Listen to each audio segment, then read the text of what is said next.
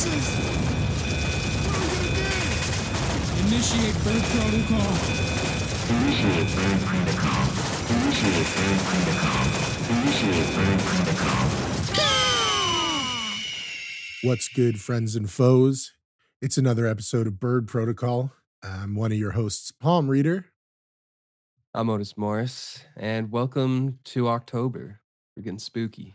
Yeah, we're we're kicking off spooky season this year. We're going to do another four selections of horror or horror adjacent film, television, video games, whatever. And uh, we decided to start uh, with a bit of levity uh, this year. Um, and returning to a uh, very storied topic uh, theme that is has uh, come time and time again uh, in the uh, genre of horror, especially uh, lately. But uh, this one's a comedy horror with uh, with zombies, uh, directed by Ed- Edgar Wright. Uh, kind of in a breath of fresh air into the zombie uh genre genre yeah, yeah. and uh and it's really funny it's uh well paced uh the editing uh the sound the use of uh kind of narrative tricks uh and and visual tricks visual comedy um and it just it just Mm-hmm. a really really well done film obviously we are talking about Shaun of the Dead uh yeah. rewatched it uh yesterday and today and uh it it holds up i mean some of the comedy is a little bit dated but overall um it is a fun time uh Mhm. at And- the And it's a good like introduction to Edgar Wright and Simon Pegg and Nick Frost because I think that was probably the first thing. Well, at least you know people in North America saw them in like because like they did their show Spaced before that, but I've never seen that. I've been meaning to, but just never got around to it. But this is the first of a trilogy of I don't know, just because with because it's Shaun of the Dead, Hot Fuzz, and at World's End. yeah the world's end The World's End, not at World's End. That's Pirates of the Caribbean. Um, imagine they did a pirate movie. That'd be cool.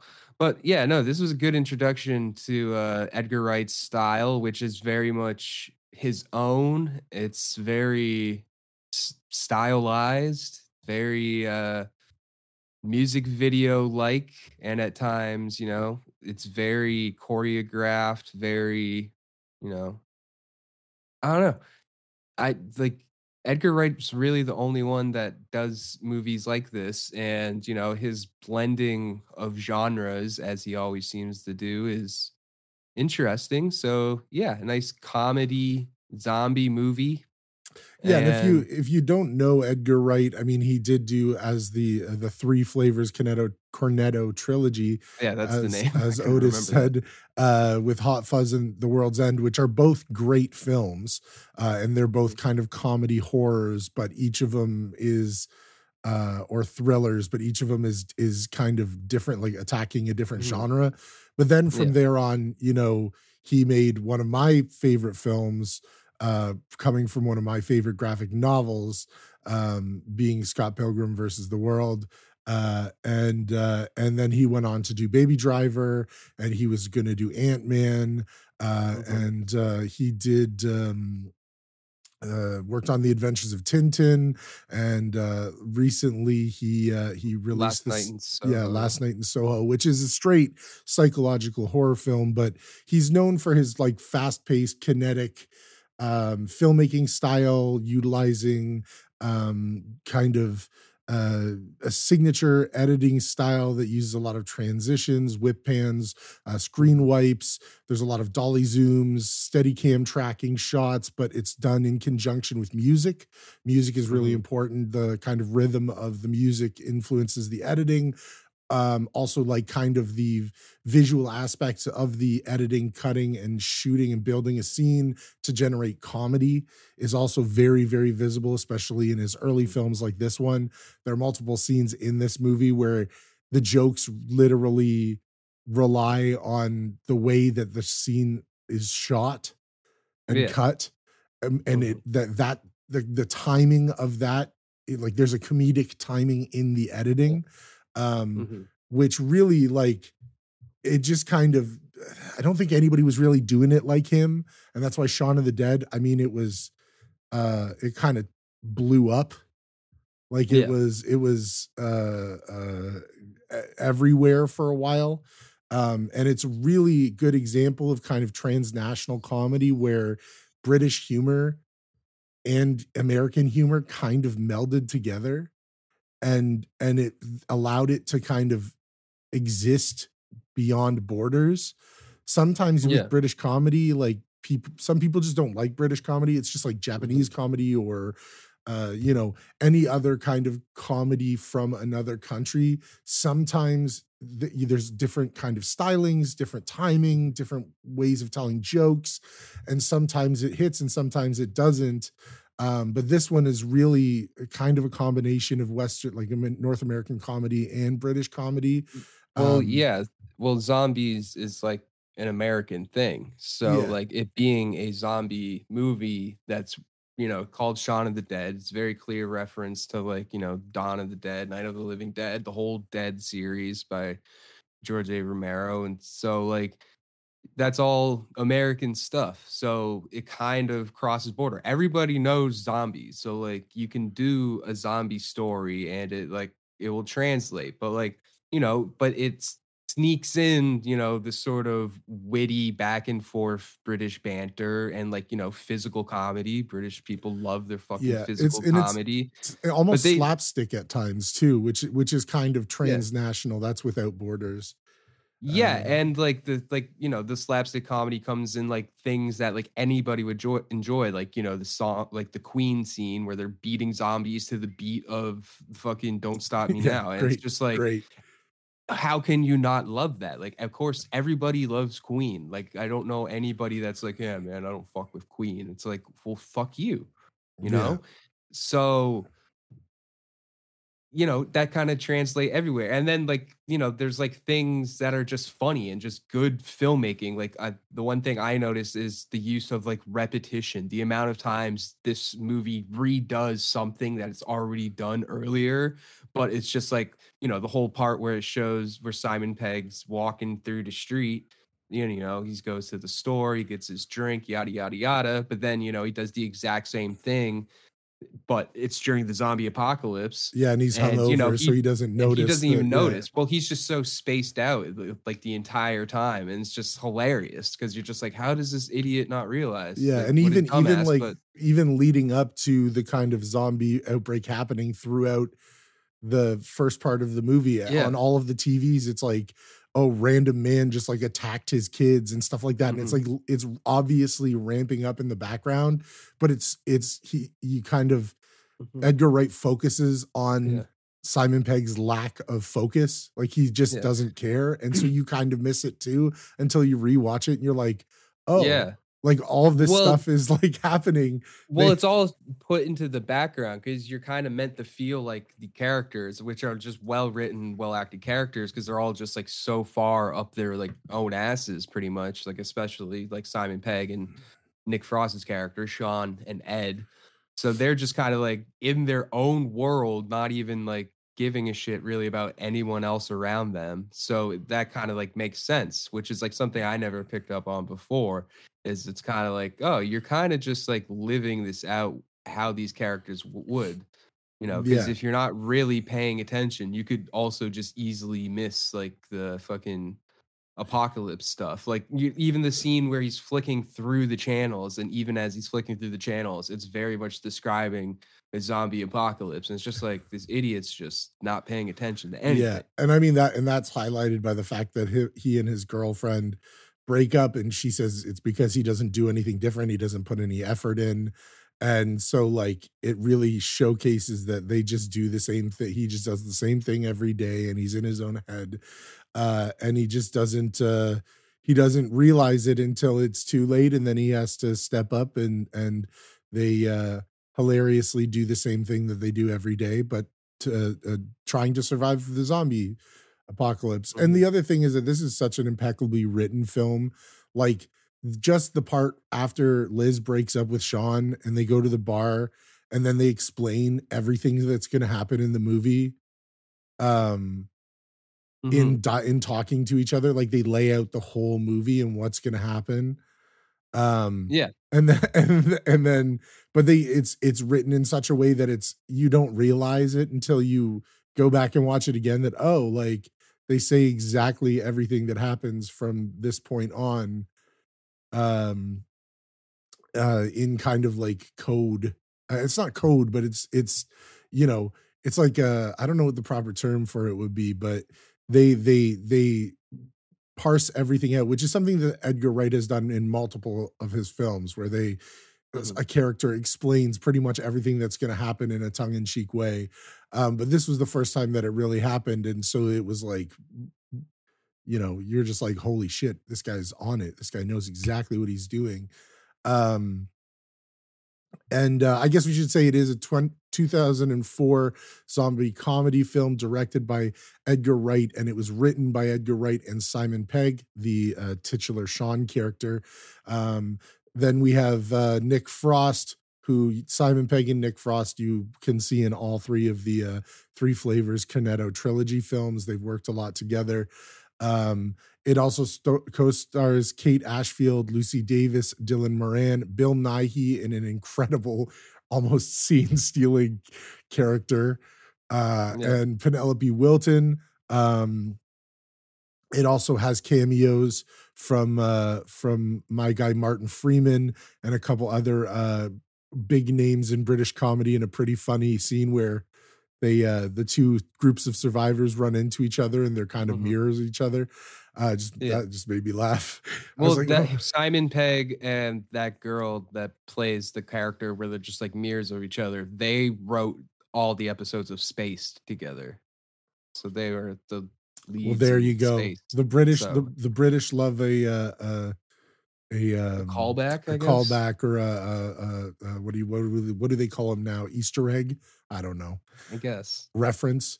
Uh, A anyway, reference. the uh, film was f- followed by uh, Hot Fuzz and The World's End. Hot Fuzz being uh, Edgar Wright's take on uh, kind of cult thriller and uh, and Mhm. police action, and then The and World's I think it's the best one. Yeah, I, well, I think Hot Fuzz is just my favorite. Hot Wright Fuzz is going to get an episode of its own at some point for sure. Yeah, um because it's it it's kind of amazing. I mean, this movie is amazing, hilarious. but like Hot Fuzz is like I think it is. You're right. I think it's the best one.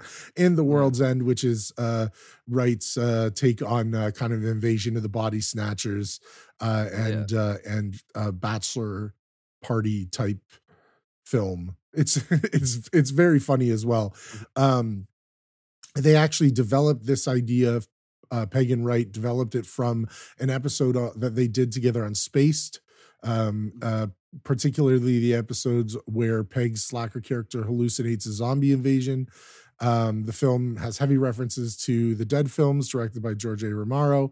Uh, Mhm. and um, it was released in uh, to, on April 9th, 2004 in the United Kingdom and on September 24th in the United States obviously commercial and critical success it grossed 30 million worldwide on a budget of 6.1 million which is pretty crazy uh, was Mhm. nominated for the british academy film awards it was ranked uh, third on channel 4 list of the 50 greatest comedy films of all time and quickly acquired a cult following uh, and um, uh, you know generally this has been a film that people talk about as post 9-11 anxiety transnational comedy zombism as a metaphor or modeling for disease control also commentary on uh, on kind of the state of uh, of work of like the workforce or the kind of uh, the way that people were living at the time uh, and uh, in many ways you could still kind of draw that m- metaphor for today because a lot of people literally Mm. just live to work um so you know there's a lot of uh there's a lot of stuff you can read into there in film study stuff but we're not going to talk about that we're just going to talk about uh the uh I don't even know what half that means. Like post 9-11 anxiety. How? What? It's a zombie movie. The fuck? well the post 9-11 anxiety and zombism is something that has been kind of drawn one of one because there was uh also, you know, we can go back to Susan Sontag's imagination, or what is it, imagination of disaster? Is that that her paper? Uh, where the Uh. where we talking about uh, when things get uh, hairy, we like to imagine ourselves being punished by a kind of evil other, uh, you know, some some alien or disease or monster that is the embodiment of the of the uh, darkness in our humanity and watching it play out on screen gives us a sense of like sadomasochistic joy because we're watching people suffer and yeah there's that whole thing in that you know whatever. Now say that again in Bane's voice.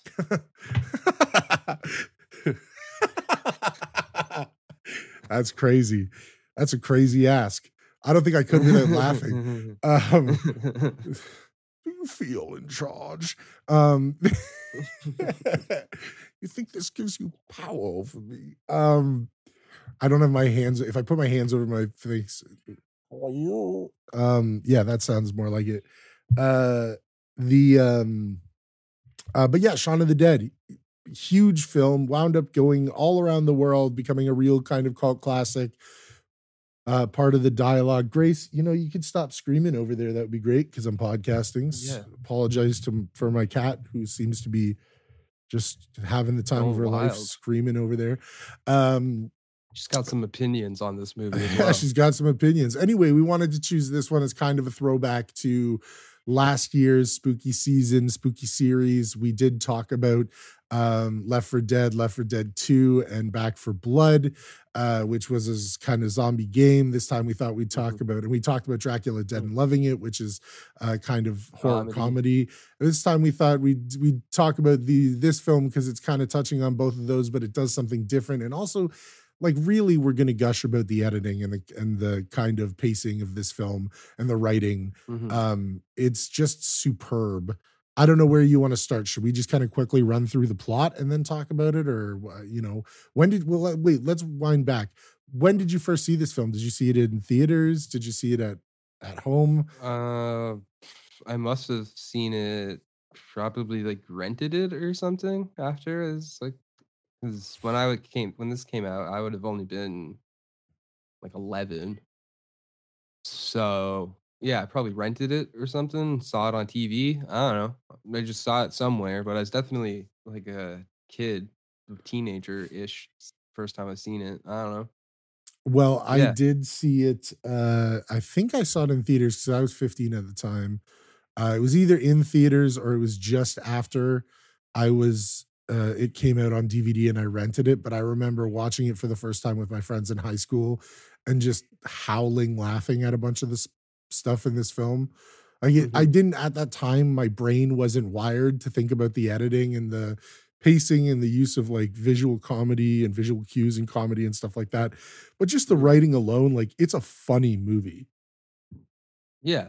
But like even, you know, as a youngin, you you still get you still understand physical comedy. Maybe you, yeah, you don't understand the intricacies of the editing and how that like adds to it and like, you know, how the stuff like you know, Oh, yeah, yeah, yeah, yeah. of them like say like explaining a scene over and over again, you know, maybe you don't ex- you know necessarily acknowledge why it's funny, but you know it's funny as a kid, you know and you know that's the thing great about this movie is that it's you know it's not like super smart stuff it's very it's just very silly it's all very silly.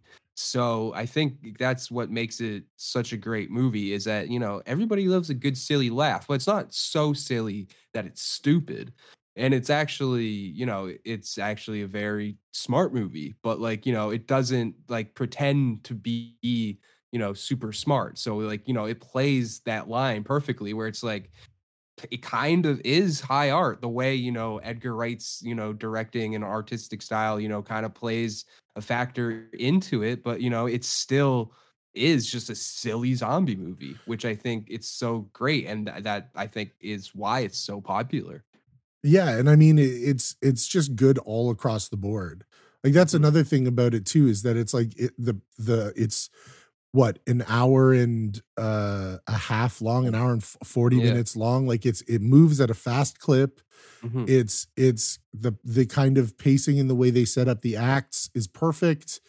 um the kind of idea. I mean, Simon Pegg said, uh, uh, you know, one evening I was around at uh, um, or Edgar Wright said one evening I was around uh, Simon Pegg and his pal Nick Frost flat for drinks when I said we should make our own zombie movie, a horror comedy. It would be from the point of view of two bit players, two idiots who were the last to know what was going on after waking up hungover on a Sunday morning. And that premise alone is hilarious. Like, mm-hmm. and it's just it's built from a very simple but but like good premise. It plays enough on the actual genre of zombie films and calls back Dawn of the Dead, Day of the Dead, you know, all of those films, and it calls it back really well. Um, and it just and it kind of infuses the comedy through the writing and the visuals. It's just good across the board, good. Mm-hmm. Like it's one of those films that I I finished watching it and I was like, huh, yeah, that's that's as goddamn good as I remember it. You know, like it just mm-hmm. it just works. It's just it's just good good stuff. Good stuff. Plus, I love Br- British comedy. Um, some of it, uh, but I really like space spaced. Sorry, and I like uh, I like um, uh, uh, the whole thick of it. It's awesome. Yeah, but, thick of it's awesome but I like the whole I like the kind of whole Cornetto three flavors Cornetto trilogy. I think that like mm-hmm. all of them are just great films. Like you can watch any of them and yeah. get a kick out of them. Like it's just good shit. well, yeah, I think that's why you know they're now you know Simon Pegg and Edgar Wright. You know they're now highly respected actors. Well, Simon Pegg is actor, writers, directors, and stuff. Like, because I don't know, if they somehow figured out how to transcend, you know, British and UK, which is usually, you know, yeah, as we said, you know, British comedies usually don't do so well over here. But for some reason, th- those three fucking popped off, especially. And then, like, you know, Edgar Wright easily transitioned to making you know Hollywood movies like uh you know Scott Pilgrim, which is actually you know a Canadian thing. So and you know he somehow figured out how to do that as well, having like Canadian references in that movie while it also being you know one made for American audiences and. I don't know how that movie did in the UK, but I'm sure the UK probably likes Edgar Wright movies, you know. So um yeah. Yeah, it's good. Let's break down the plot of it real quick because it's not, there's not a whole lot to know here. Uh, in Crouch End, London, the electronics salesman Shaun has no direction in his life. He's disrespected by his colleagues, does not get along with his stepfather Philip, uh, played by Bill Nighy, and is dumped by his girlfriend Liz for not really having any ambition in, in their life and not really doing anything different ever. Um, after he fails to make plans for a decent date and then asks about returning to the pub that they return to every night, which in the opening scene, she says uh, she doesn't want to do that anymore. She, their life is mm-hmm. boring. She wants to change stuff. She uh, breaks up with him. He goes to her house to, to, to win her over, and she breaks up with him. She says something needs to change. Heartbroken, Shaun goes and hangs out with his roommate slash best friend Ed, uh, drug dealer, unemployed, uh, video game playing gentleman. Um, played by uh, he's Nick, a real chiller. He's a real chiller, uh, a real slacker best friend character played mm-hmm. by um, Nick Frost, and they decide to go to their favorite pub, the Winchester, the same place that they the the the, the, the f- joke of this film is that the Winchester is the root of uh, all of their problems, but also eventually becomes the place where they reunite and uh, and it becomes the place where they attempt to hole up yeah. from the zombies. Um, uh, during the time. Oh, sorry. Go ahead. Oh, I was just gonna say, you know, it's like they're constant. You know, that's their one thing they can always rely on is the Winchester. And uh, and uh, during their time at the pub, there, you know, uh, Ed tries to, uh, you know, boost Shaun up and make him feel better and suggests all these things that they're going to do. Um, I'll actually read the uh, quote uh, where he explains the um, uh, I gotta find it in here. The uh, where he explains, he explains, the plot, the plot much. of the film. Yeah, but I, I want to make sure that uh, I get the right ex the right one. I had it, but my screen rolled back up. You ever have that happen where your screen some reason rolls up? Oh my goodness, where is it? Anyway, at that point, I'll find it. We'll read it later. At that point, he explains everything that he's uh, that they're going to do uh, throughout the movie, and in the kind of guise of giving uh, advice to Shaun. And uh, there, a shadowy figure bangs on the door and groans, uh, and uh, and they just kind of laugh it off. Uh, there's also it also happens right after. It's not the line. It's not the end of the world, and then uh, the the zombie outside. At that point, they don't realize it's a zombie, but the everybody else who's watching knows. Um, yeah, and it's uh, a zombie. it's a zombie. Yeah, it's a zombie. And uh and then they go outside and they're drunk and they're singing songs to each other and they come across a zombie walking in the dark moaning uh and uh they think he's just hammered. Uh and then they walk because they're hammered and they walk away and go uh, go back to the house and listen to music really loud where uh, their other roommate comes in and yells at them for listening to him really loud with a uh, band-aid on his hand. This is important for later. Uh, pete the roommate complains uh, to them and says and berates them and says shaun you got to get your life together. You got to turn off this music blah blah blah. I've had such a bad day. I got bit by this this guy on the street trying to mug me and i'm just feel like shit turn down the music uh, and then in the morning they wake up and a zombie That scene has one of my favorite jokes where he's like, "Turn off the hip hop records," and then Ed's like, "Not hip hop, it's electro." I don't know why. I always think that's hilarious. um, by the morning, a zombie apocalypse have o- has overwhelmed London. Uh, Shaun wakes up and goes down to get his paper. He follows the exact same route that we see earlier in the film, uh, but in the background there are is blood everywhere. And uh, everything is Zombies and, and everything's smashed, but he's just really hungover. He doesn't notice it. And he returns back to the uh, the uh, house and Ed notices that there are is a woman in the garden, and so they go outside to check her out, and they realize that uh, she is a zombie. Uh, another larger man comes and appears as well, and they're forced also, to the zombie. also a zombie, and they're forced to fight them. Uh, they first try throwing stuff like toasters, Records. cans of soup. Uh, and none of that works. So they break into the shed. Excuse me, I got like a hair in my throat. Yeah, and then they get a cricket paddle and a shovel, and uh, then yeah, Shaun and Ed start going to town on these zombies' heads with a cricket paddle and a shovel, and those end up being their weapons for much of the film. Yes. And then, so they what do they do? They go back inside, and is this where they devise their plan of what they're going to do? Where Yeah, they're go, like, they go through the same plan like three times in a row because they keep Yeah. forgetting stuff that they have to do. yeah, okay, so go get my mom, then we'll kill Philip. Yeah. and And then in the last one, he's like, don't forget, kill Phil. yeah, uh. outstanding stuff. Yeah, that's where Shaun calls the, his mom, and his mom's like, "A guy tried to break into the house, and he's a bit bitey. He bit Phil." And so they're like, "Okay, we got to go. Take the roommate's car, uh, kill Phil, pick up his mom, go to pick up Liz." Then go to where, where where they said at first come back here, and then they're like, "Well, no, that doesn't work." and then finally they come to the decision that they're going to come to go to the Winchester and have a pint and wait for all of this to blow over. Um flawless plan. Really. flawless plan really. Uh so they go pick up uh uh they go to the house. Uh they they pick up um Shaun goes in thinking he's going to have to kill Philip but Philip's not dead. Yeah. they pick No. them they eventually agree to pick both of them up there's also a hilarious scene where um ed crashes the car that they were in so that they can take uh, philip's jaguar. Yeah. um and uh and so they go they go to the uh to the flat for liz for to pick up liz and her friends uh david and diane.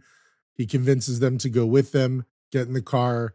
They're going to go to the Winchester and stay there because they know the place, they know the exits, they can they have the doors with the big bars so they know that they people won't go in, which I think is such a bad idea because isn't it like all windows? Like I was watching those were the nitpicks. I was like, why would you want to go somewhere that has huge windows?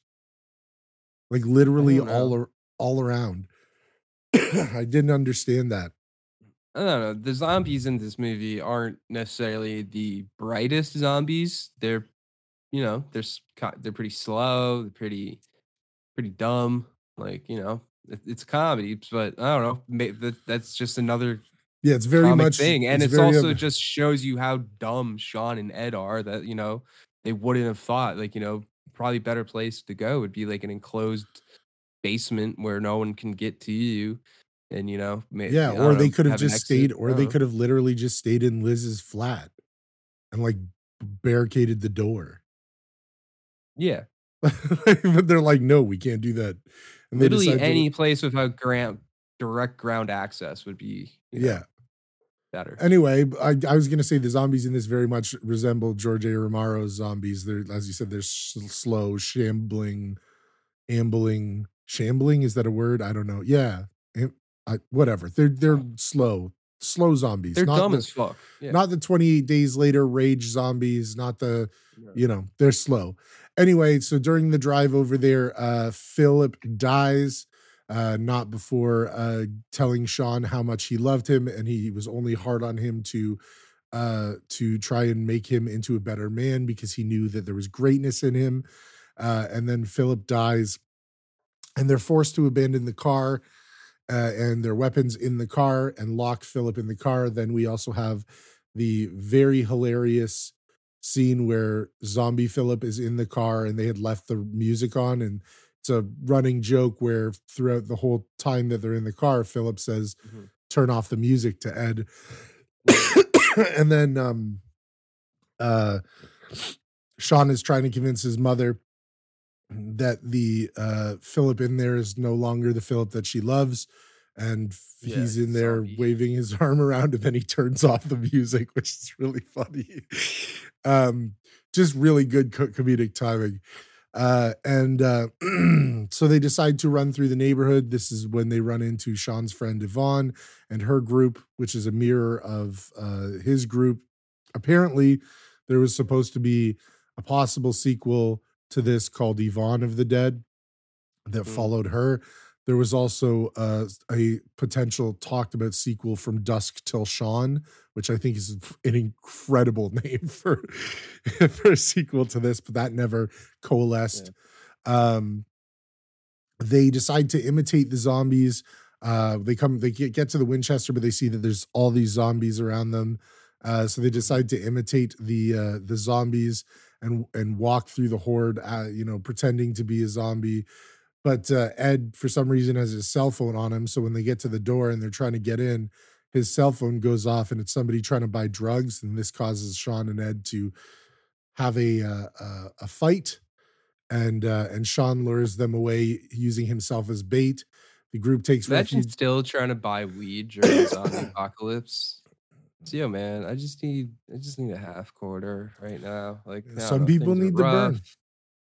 Yeah, I'm really stressed out right now. I just need to, you know, go to bed. I just need to chill out, dog. I don't know. What happen if what would happen if he's got a zombie high? That'd be sick. That's experiments that people need to do. That would that would probably make them more hungry, wouldn't it? It's kind of dangerous Mm, yeah. because like the zombies Suppose getting the right. munchies isn't like isn't like oh I'm gonna go get chips. It's like I'm gonna eat this child. You know what I mean? Like Hmm. I'm gonna I'm gonna bite your arm off. Um. Fair point. Fair Yeah. point. Uh, so maybe no weed for the zombies. Um, Yeah, after the group takes refuge inside the Winchester, Shaun discovers that the zombies have followed him, and uh, and they Ed unwittingly attracts them by playing the pub's uh, pinball machine or fruit or gambling machine. I don't know what it is. Um, and uh, they wind up fighting the zombified landlord or bar owner, and uh, they uh, that's when you have the famous Queen scene because they send uh, David down to the basement to turn off the breakers, but he accidentally turns everything on, which runs the Yeah. jukebox, and then you have the "Don't Stop Me Now" where they're smashing the zombie in the head repeatedly with pool cues to the beat of Queen's Don't Stop Me Now. Uh, and then, yeah, it's excellent, excellent stuff. And then uh, also, they discover that the Winchester rifle above the bar is functional, as Ed had mentioned before, uh, that he had heard from Big Al that the gun is actually functional because the owner knew some thugs or gang members or whatever. Um, after that, his blast. mom, Barbara, reveals she was bitten and dies um, after giving Liz uh, a gift from Shaun's biological father and gives the approval of their relationships. Uh, David attempts to shoot Barbara, but Shaun stops him, and they all argue amongst each other. Uh, and uh, and Shaun says David always uh, hates him and is in love with Liz uh, uh, because and has always been. And his, I guess, David's girlfriend Diane admits she understands. Um, but Shaun is forced to It's like a running thing throughout the movie. They're like Shaun's like like after they after I forget what happens after she breaks up with him. Oh, Shaun he's like, says "Oh, something like, "Oh yeah, yeah. Why don't you go tell her how much you love her?" Then he's like, "What? Why would I do that?" Like, Oh you yeah, know, like, he's he's like I don't know why fuck off that." four eyes. Yeah. um yeah, and then uh he Shaun is forced to shoot his own mother, and it's actually quite a touching sequence. Uh there's uh, uh, quite a few touching sequences in this movie, surprisingly, for a film that's like kind of a satire comedy about zombies. There's some stuff in here that's really, really uh kind of emotional mhm. and well done too. Excuse me, I must have you like hair. okay? I don't know. I've got like Yeah. a hair in my throat or something. Um, Are you turning into a zombie? Did you I get might be. by somebody? I Huh. very well might be. Uh, Mm. And then uh, the zombies break into the pub. They pull David through a window and rip him apart. Uh, and Which is hilarious. Like I don't know why it's like it's so gory, but just the way they rip him apart is hilarious. And then the way like sh- she goes after him afterwards is also hilarious. yeah, It's like I mean, he's well, kind of an idiot, clearly like- dead. yeah. It's funny. I, I probably wouldn't have gone after him if it was me, but you know, um, obviously they were distraught. The zombies. Diane rushes into a horde of of of zombies, brandishing David's severed leg in an attempt to save him. Uh, she's obviously dead. Um, the zombified Pete, their former flatmate, appears. Uh, and- Actually, can I t- say something? yeah, on the Blu-ray, there's a DVD. There's a well, I guess a Blu-ray extra scene where it explains some plot holes. So apparently, I only watched like two of them, which is what I forget what the first one was. But then I remember hers is she goes out there and she actually makes it to a tree and she just climbs the tree and falls asleep into the tree and just outlasts the zombie apocalypse by falling asleep in a tree. Apparently, that's what happens. Like, I don't know. Oh, There's these fun does little animated things that Edgar Wright made that are on the extras. Oh, that's sick. Well, then I Yeah. guess uh, Diane survives. Yeah. Um, Pete comes in uh, and bites Ed. Shaun shoots and kills Pete by shooting him through the head. Uh, the the zombies are coming in. They've now entered. The horde of them have broken through the window. They're in the bar. So Shaun, Liz, and Ed take cover behind the bar, and uh, and Shaun sets it on fire. They open up the cellar door and take refuge in there. Um, and they have a discussion about what to do next. They realize they only have two bullets left. So Shaun and Liz contemplate a murder suicide. And uh, Ed decides, you know what, I can be eaten by the zombies because I'm already bitten. I'm going to turn into a zombie. Um, but then they uh, discover a keg lift that opens out into the street. And Ed volunteers to stay with the rifle as the zombies break in. And right as they get outside, they are ready to fight their way out of there. The British army show up and just shoot all of the zombies. And uh, and Yvonne is there, and Yvonne brings Shaun and Liz, and apparently they go to safety. And s we have a post, uh, you know, like a denouement of six months later. Yeah. Uh, Oh, I remembered what the other one was. You know, remember the scene where Shaun goes outside the bar to create like a distraction oh, yes. or whatever? It explains what happens there. So it's in that where he's like so he's like, yeah. So I was just had the zombies and had them chase me, which I realized is very easy because they're very slow. So I would just get like 10 paces ahead and then wait for them and then go another 10 paces ahead and wait for them and then, you know, another 10. And then eventually I just made it back to the bar. I'm surprised that they didn't include that because that sounds like it would be very visually funny. Like him like running 10 paces up and then just sitting there and looking at them and watching them come and then being like, all right, doing another 10 paces. Yeah. I think that would be pretty funny. I'm surprised that they didn't include that because that's very Mm. much like kind of Edgar Wright's. I wonder if you can find them on YouTube because you, you should watch them. I will check it out afterwards. Anyway, we find six months later that civilization has returned to normal. Surviving zombies are being used for cheap labor and entertainment. Liz and Shaun have moved in together and they seem to be better than ever. And Shaun keeps the zombified Ed tethered in the shed where they play video games from time to time. And the movie ends on a happy note.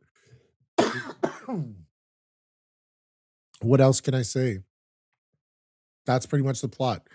It's Yeah. uh it's it's a fairly contained, straightforward as it is a comedy, you don't really expect a whole lot uh added. A lot of complex stuff.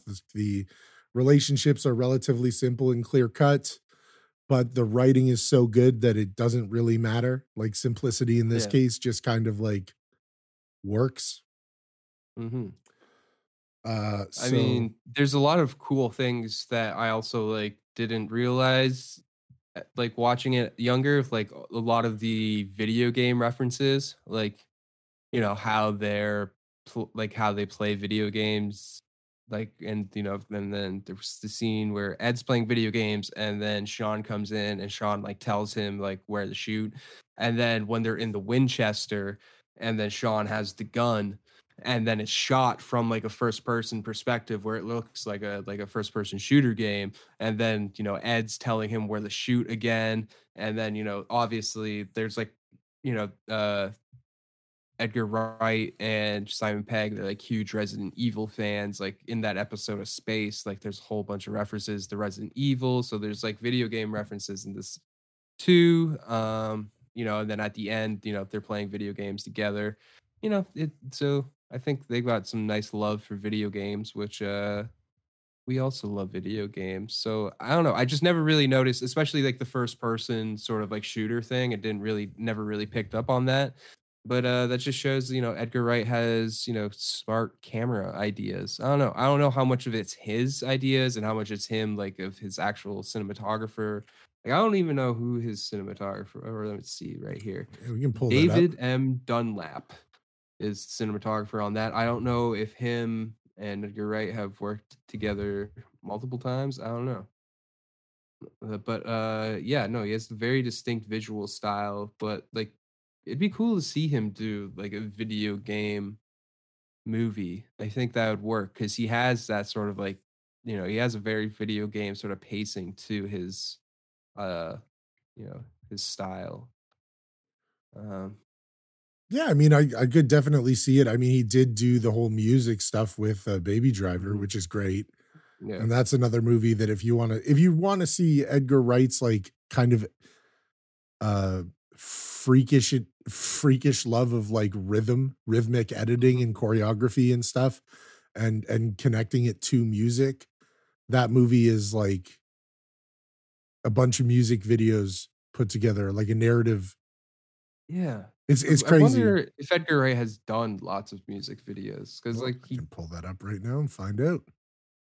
yeah, he's done a couple music videos, so that makes sense. Because yeah, he has a very music video style to, like, I don't know. Yeah, I guess he just loves music. Like, I know he did the uh a documentary about the Spark Brothers, the Sparks. I don't know. I don't know the band, but anyway, Uh, the Sparks Uh, Brothers documentary, Baby yeah. Driver, Ant Man. He was a writer on and executive Which- producer.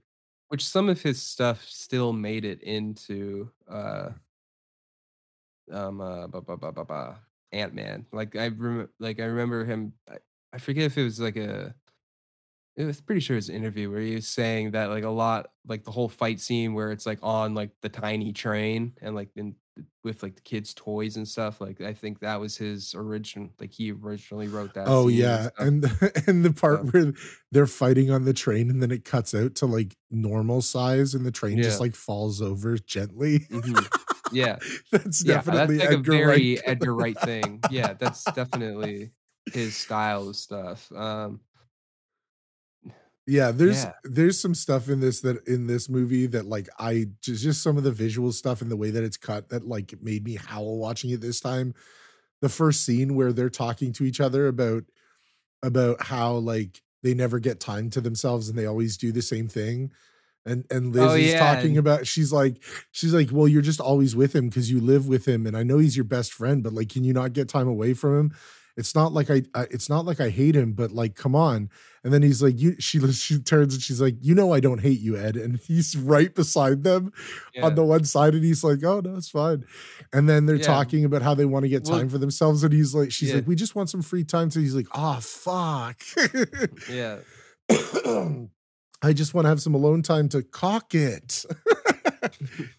and then and then Shaun's talking about her friends, Dave and Diane. She's like, Well, he's like, Well, I don't want to go over to your house with Dave and Diane are always there and like da da da da. And he's he's like, I you know, I love you guys They're though, and it right cuts there. over and they're right there. It's so funny Yeah. the way that he like builds the space of her looking at Ed, like turning to Ed, and then it cuts to show Ed, and then the exact same thing happens right after with uh Dave and Diane. Like just Mhm. it's just stuff like that. Like it's really I I don't want to say that it's like, you know, incredibly life-changing comedy, but the way it's done so well and it's so funny that like this movie just it's like a well-oiled machine. It just works so well. It's yeah, simple to the point, but it's still heartfelt enough that there's moments that tug on your heartstrings. It's so well written that you know you you you you are it's witty, there's banter, but the references to like Western culture and zombies and everything,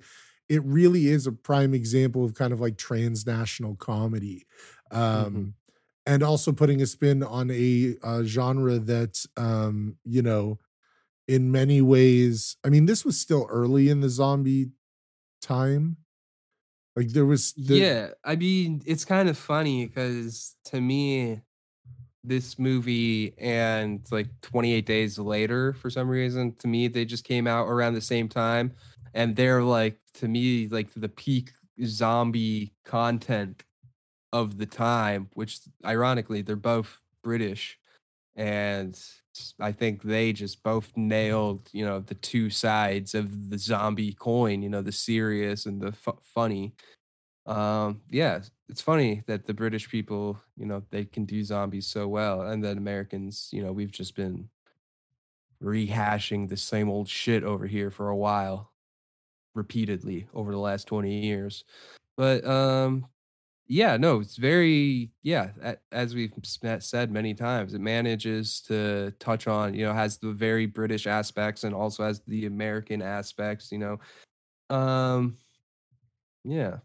I don't know. Cuz yeah, I don't think like this one has a lot of crossover appeal whereas like Hot Fuzz and The World's End, I think those two are very more distinctively British movies. I think I don't know, cause like yeah, cause Hot Fuzz has a lot more references to like small town, like British culture, and then I guess I don't know, The World's End. It kind of you can, yeah, I guess it just kind of has like sort of like archetypal male characters, like old guy, like the guy that's still partying way too late into his life than he, he Yeah. should. i mean each one of his films like they kind of like it's it's a satire on a on a specific genre but it's Mhm. also like exploring a different kind of like fault in a in simon pegg's character like nick Yeah. frost kind of plays the kind of lovable oaf in all of them hmm but then Simon Pegg's character, it's like a different variation of like a kind of personal fault. Like this Yeah. one, he's kind of like absentee or like checked out of life, doesn't really try too hard, slacker.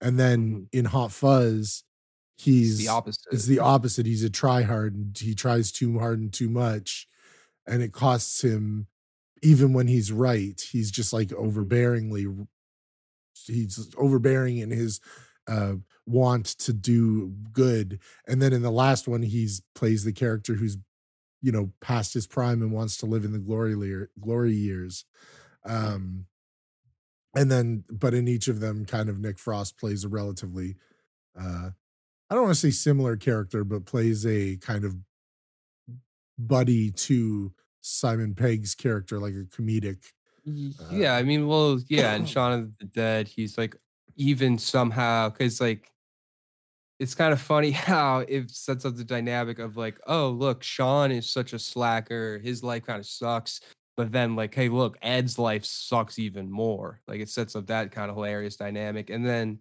yeah, in Hot Fuzz, he's just kind of like a you know sort of bumbling kind of guy, and then in the world's end, he's actually like the rational one, though. Like he's like the one that's like, come on, dude, you need to get your shit together. Like Yeah. you can't be doing a fucking bar crawl at 40. Like, yeah so it's crazy. not like he's the exact same character but he plays like a foil to uh yeah, whatever Simon. to Pegg whatever is, simon pegg is um kind of.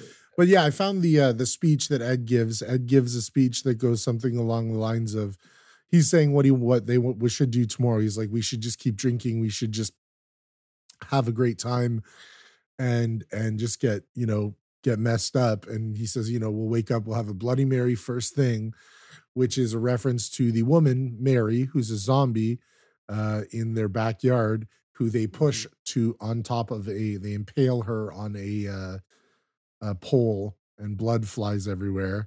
And then there's a bite at the king's head afterwards which is the fact that referencing the fact that philip gets bit uh, on the neck uh, and uh, and he is quote unquote the king of the family. Um, and then there's the couple couple drinks at the little. Well, he just says then we'll have a couple at the Little Princesses, uh, which would be uh, they go to pick up uh, the they go to the Little Princess, pr- princess being Liz, Shaun's princess in the film in the story, uh, and the couple Dave and Diane who are there. Uh, then they will stagger back here to the Winchester, uh, which they do by pretending to be zombies and sh- shuffling and staggering and moaning their way back to the Winchester. And bang, they're back at the Winchester for shots, uh, which is a reference to the fact that they uh, find the gun and use it. Uh, so they pretty much outline the whole thing of what's going to happen uh, before the zombie outbreak is even confirmed. Uh, and uh, you know, it's uh, it's just another tongue-in-cheek way, uh, like in um, uh, at World's End or the, sorry, the World's End. This is not Pirate of the Caribbean pod yet. Um, Mhm. but they all of the bars at in the world's end uh kind of the name of them explains what's going to happen in each of the bar or what the name it references to some part of the action in that uh bar Mm. and what happens so you know edgar wright simon pegg they like to have fun with kind of you know tongue-in-cheek humor and uh and and they they play it really well and for many people i feel like it would kind of fall flat like some of the stuff the repetition stuff that you have like the fact that uh, uh, uh, shaun's mom says hello. every time is so funny. Like she never says anything different. Like like someone will be like oh barbara sit down and she'll just be like hello. So stupid. But it's and and for many i feel like that would kind of fall flat after like eventually. But they're so smart in the times that they like repeat things or they play things for laughs. Just the pacing and the kind of like comedic timing is so good in this film. Um i mean it's hard to talk about comedies because you know you you're never going to deliver it as good as the film does uh, and i think yeah. we've said that many a time so i don't want to get into like the oh, what's the funniest scene and you know um but it just just the overall pleasure of wa- watching this film and the fact that it's so like it's short like it's like the perfect i guess it's not short it's like the perfect time like i think an hour and a half is a really good time for comedy Maybe even yeah, a- yeah. Anything, yeah, anything longer than that is a bit too much. Like comedies are supposed to be easy, digestible, and like you know, quick and fun. Like it's not supposed to be long and daunting. It's like you know the way Judd Apatow makes movies. That's not how you're supposed to do comedies. It's not supposed to have a long, lingering third act. You know, it's supposed to wrap up nicely and like easily. Like there's again a lot of plot holes in this, but it's a comedy. It doesn't matter. Like how does Nick Frost's body get from the basement of the Winchester back to uh you know Shaun's shed? I don't know. I don't care. But that's hilarious that he has a zombie locked up in a shed that he plays video games with. yeah, it's hilarious. I'm not gonna question the logic of it. yeah there's uh there's uh and i and i like that though. I like the fact that they're they they aren't necessarily taking themselves too seriously with it um maybe not like you know in a good way. It's it's fun. It's a fun very fun movie. And um but technically with all of the like various kind of cool things that are being done as far as like editing and film wise and uh kind of the the visual comedy that that Edgar Wright kind of manages to pull out the comedic timing through visuals like it's just Mhm. excellent stuff um and so it like I said it winds up working like this really well oiled machine it's an hour and 40 minutes uh Yeah. not even really cuz like the the I think 5 minutes of that is um Yeah. So it's like an trailers, hour credits. 35, hour 30, hour 35, which is, yeah, like perfect comedy time. You know, yeah, like comedy is perfectly like right in the hour 20, hour 40, hour 45, like right in that time. Like that's the perfect amount. And like, yeah. And, you know, Edgar Wright, yeah, him and Simon Pegg, they're good writers. They know each other's strengths. They know what they're doing. And I think like, you know, they prove that time and time, well, time and time again you know edgar wright's you know his movies you know are always pretty good. I haven't seen last night in soho. Apparently people didn't like it as much as his other stuff. I don't know. I'll watch it eventually but uh you know simon pegg is you know he's just a now a hollywood screenwriter. Like didn't he write multiple of the like star trek and like mission impossible movies now or something? Like Um, I think he was involved in it. Let me take a look here. Uh, he was in. Um, Yeah, he co-wrote Star Trek Beyond. Um, yeah, so he co-wrote that, but yeah, so like that's pretty cool. Him and Nick Frost wrote uh Paul. Uh Simon Pegg also wrote Run Fat Boy Run, which came around around the same time as Hot Fuzz. So Yeah. uh actually, yeah, because I saw Run Fat Boy Run. s- For some reason, me and my mom rented it one night. And then I think that was maybe the first Simon Pegg movie I saw. And then like I started watching like Hot Fuzz and Shaun of the Dead. But I think it was through that movie that I saw it. So that movie's I was actually pretty funny. That's more like just straightforward, wholesome British comedy. Um, yeah, that's also a good movie. I love Simon Pegg. Simon Pegg's fantastic. I love him. He does a lot of good shit. Yeah, he's he's he's uh a he has done quite a bit, and I mean he wound up getting himself on into a, a franchise like Mission Impossible. From he, I think he came in in the third one.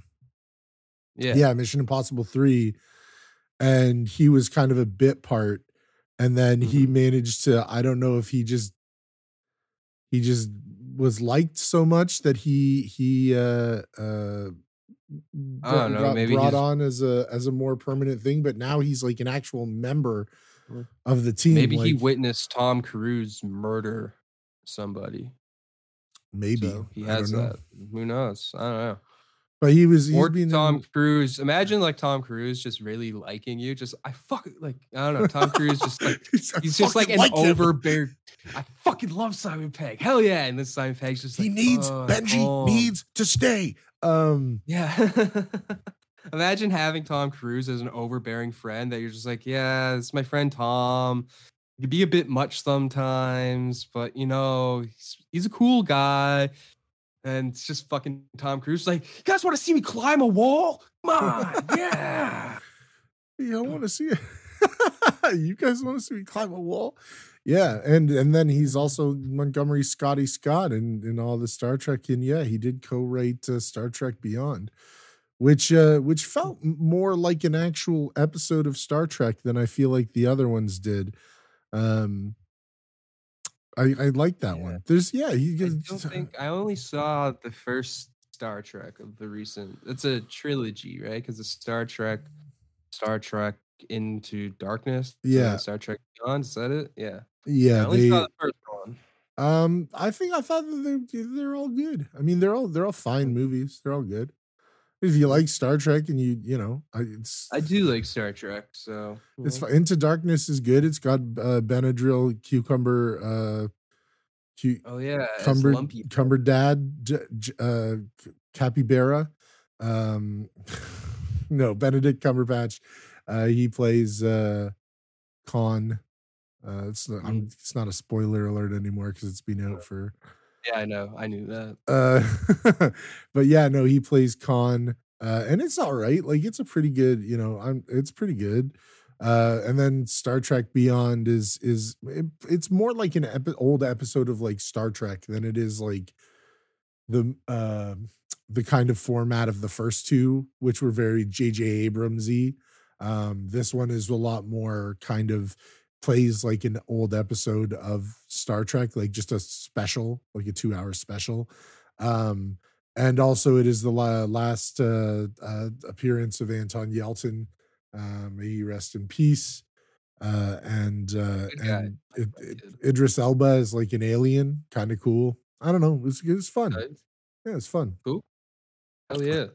Um, yeah, no, Shaun of the Dead. I mean, it's it t- put its spin on the on the zombie kind of uh the resurgence of it, it was early on in the resurgence of the zombie uh kind of uh genre of film Yeah.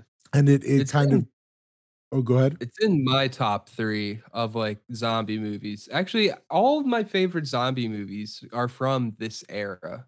Like, so Shaun of the Dead, 28 Days Later, as I said. And then also Zack Snyder's remake of Oh, Dawn of hell the yeah. Dead came out around this time. and I, I haven't seen it in a while, but I remember loving that movie as like a teenager. So oh it's Zack Snyder's Dawn of the Dead is excellent. I think Yeah, I think so- that there eh, that this was still when this when these were coming out, this was like the early the the like Yeah, early, early resurgence. Yeah, the early resurgence of zombie films. And then it kind of everything was zombie. Right? Like Mhm. then it was like zombie everything everywhere. Zombie, zombified, zombie, zombie, zombie. And then it grew tiresome and it grew, but like this really took kind of the genre of zombie film that existed even before like going back to to Night of the Living Dead and Day of the Dead and all that stuff and turned it on its head and played it and there's a lot of tongue in cheek uh and that's why it kind of lasted as one of the better uh kind of zombie genre films that uh that that is still kind of rewatchable and fun and holds up today um because at that point it was you know uh, uh, it was something that was kind of I don't want to say totally new, but it was the kind of first wave of the resurgence of of the zombie film uh, and Yeah. zombie genre. Um, I, I agree with you on Zack Snyder's uh, uh, Dawn of the Dead remake. I think that that was like he really took it there. You know what I mean? That was where it was Mhm. like he made the remake, but was like, we're gonna take it darker. We're gonna do we're gonna do it, we're gonna push the limits on it. And you know, it had the lady giving birth to the baby zombie and yeah. uh Yeah, so that Dawn of the Dead, that was 2004 as well. So that was oh, and that movie was written by James Gunn. Hmm. Then interesting. So yeah, so there you go. That's a cool duo, James Gunn and Zack Snyder. James Gunn also to note a another one that does a fantastic combination of horror and comedy. So yeah, maybe we'll talk about James Gunn later next year. Who knows? But yeah, no, James Gunn's sick. But yeah, 2004. So yeah, when did 28 Days Later come Uh, out? let me see, 28 days. I feel like that might have been like 2002, 2002. Yeah, Yeah. Yeah, 2002. Okay, so yeah, so like 2002, 2004, like those three movies basically shaped like what I fucked with about zombies, and then like the Left 4 Dead games. So that was like my intake of zombies, and then like the first few seasons of Walking Dead were pretty sick, and then eventually it was just like, and then eventually what make it then? Then you get to like 20, 2010, then it's just like, okay, there's too many fucking zombies. We gotta Yeah, it gotta- got to be a bit much. Uh, there was like a lot of them, and then you also had a, a bunch more that came out, you know, later down the line. Um, that that uh, uh, and some sequels and stuff like that. That So I guess The didn't- Walking Dead started in 2010, which I guess that would be sort of the decline of zombies because that movie or that show basically became the apex of zombies. Like that is now, I think, when people think of zombies, I think most people think of The Walking Dead before they would think of you know. yeah, I mean, w- Night of the, the Living Dead or you it the got to the it got to the like you had 28 days later we we had the Zack Snyder's Dawn of the Dead um you know and then going into the later 2000s you had thing like things like Planet Terror and a lot of B zombie movies um uh you know and then you had other films like like REC uh and Zombieland and all of that stuff um Yeah.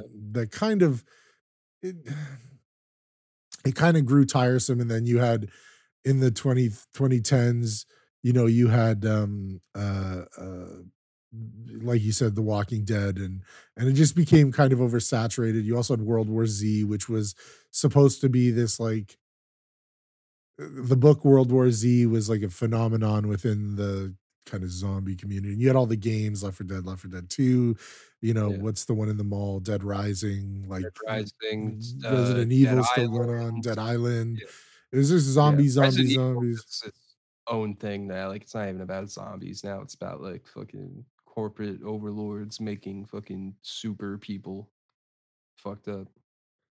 That sounds more like a, uh, a resident evil in our society than uh, Yeah, I mean, zombies are the i don't know a zombie i couldn't i i've never met Yeah. one um, I mean, in the most recent Resident Evil game, there's a giant baby that's chasing after you. So I don't know if you consider that a zombie, but it's a giant baby that eats people.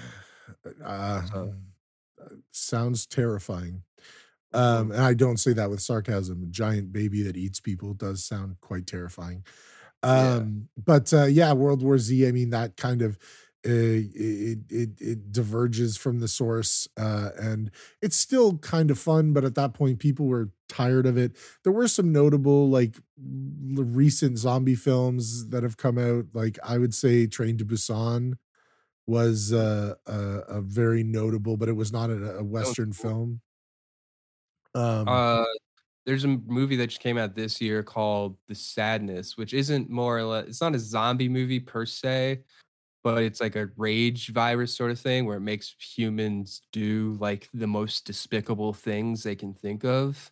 So it's kind of like a super hyper violent so- sort of take on zombies. Um, but I guess yeah, that's more similar to like something like the Crazies and Oh, but that uh, was yeah. another example. That Crazies is another example of one that's it's kind of like a pseudo zombie film. But they are where people have done their own thing with the zombies. Like there's been movies like now where they've gone back. Like there's like Nazi zombie movies, like you know, like Dead Snow, like the Call of Duty zombies mode. Oh, what was the one where that was about the people- uh, was it called like Outrage or it was the one that where where the people Overlord Overlord. Overlord. Yeah, yeah. that movie was one's didn't we watch that together? That movie was like kind of all right actually. It was kind of sick, but I don't know. Now they're rem like zombies are kind of coming back again. They had Army of the Dead. Just dropped my cup. They had Army of Z- Zack Snyder's Army of the Dead, which I actually didn't hate. Um, it was too long, uh, but I was like, you know, this is all Zack Snyder movies. yeah this i was like this is fun and also like he's kind of like mixing in the possibility of it kind of having to do with aliens and there's like robot zombies and some weird stuff and Mhm. it's just it's just kind of weird but but it's fun it's like a fun action zombie film um they're Mhm. remaking train to busan but they're making it called The Last Train to New York. Um, Yeah. I don't really see why they need to do that. Like just like I don't know. I mean, just like leave it. you know, like Train to Busan is like incredible. Like why would you change? I don't know. I hate when they do American remakes of horror movie. Like, I, there's always they always do that. They always find something. Like they they recently just remade a what what was it? I want to say it was Austrian movie called Good Night Mommy, which is like a fucked up movie about like a mom that gets uh like con- face surgery, like cosmetic surgery, and then like her, she has her kids and there's like some weird shit going on. And like it's a straightforward enough movie. It's like why you don't have to remake it like you know? Yeah. But, but they did they did and apparently everyone hates it. And it's like see like you know when something just i don't know people are especially now so many people i was reading an article about how so many people now like more people now are watching movies with and television with the subtitles on like they don't like they don't need them on but more people are just choosing to watch stuff with subtitles on and it's becoming a more normalized thing so like I, i'm there's less of a need to remake um foreign language films and foreign foreign, language films. Yeah. films unless unless you can really really convert it to you know really represent something like different about the culture for example the departed that movie works because it like the whole it being set in boston becomes a whole different thing on its own involving the irish mob becomes a whole different thing on its own rather than it being like a yakuza story or or uh, uh uh, like a Chinese triad one or whatever it was. Sorry, but um, you know, like I forget. Don't kill me. Yeah, we we aren't we aren't and- walking encyclopedias. We screw things up sometimes, uh, guys. It's Um, it happens.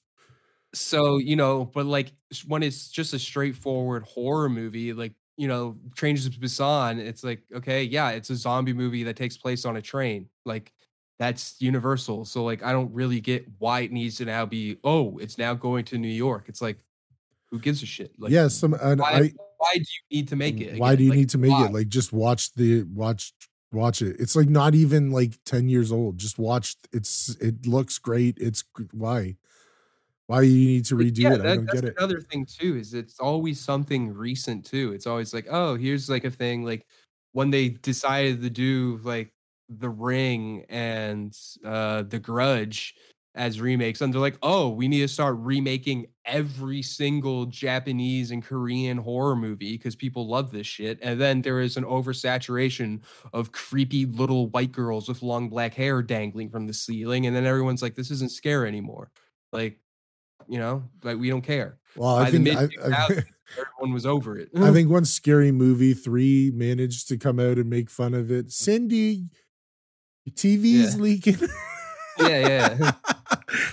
um we gotta talk scary movie at some point. Yeah, we Maybe do have to talk about scary movie at some point. Some other zombie movies that came out lately. There was like Patient Zero. A lot of them were British, actually. Patient Mhm. Zero, The Girl with All the Gifts. Um, oh, what was the other one? Cargo with Martin Freeman, uh, where he's like in Australia, which is actually kind of cool. Setting a zombie film in Australia, Bush, and you know the people. It's just become kind of like a commonplace genre, and it got played out a bit there've been some stuff that's come out recently and it kind of you know kind of ebbs and flows um but really there was nothing like that early run the the dawn of the dead like those three films uh 28 days later um Zack Snyder's Dawn of the Dead and this film like Yeah. ooh la la those are all excellent and we considered doing 28 days later last year uh, and we Mhm. will do an episode on that film because um yeah. That movie's just one of my favorite movies of all time. yeah, it's so- just great. The the cast is great. You've got Cillian Murphy. You've got uh uh Brendan Gleeson. Brendan Gleeson. Um, you've got uh is it Thandie Newton who's in it, or is it uh, uh, how am I forgetting this? Hold on, I gotta look it up so that I don't sound like an idiot. Um, maybe it's not No, it's Naomie Harris. Oh, Naomie Harris. That's who it is. Um, and Christopher uh Eccleston. Eccleston. Yeah, he's in it. Like it's it's some. It's just and Danny Boyle f- firing on all cylinders.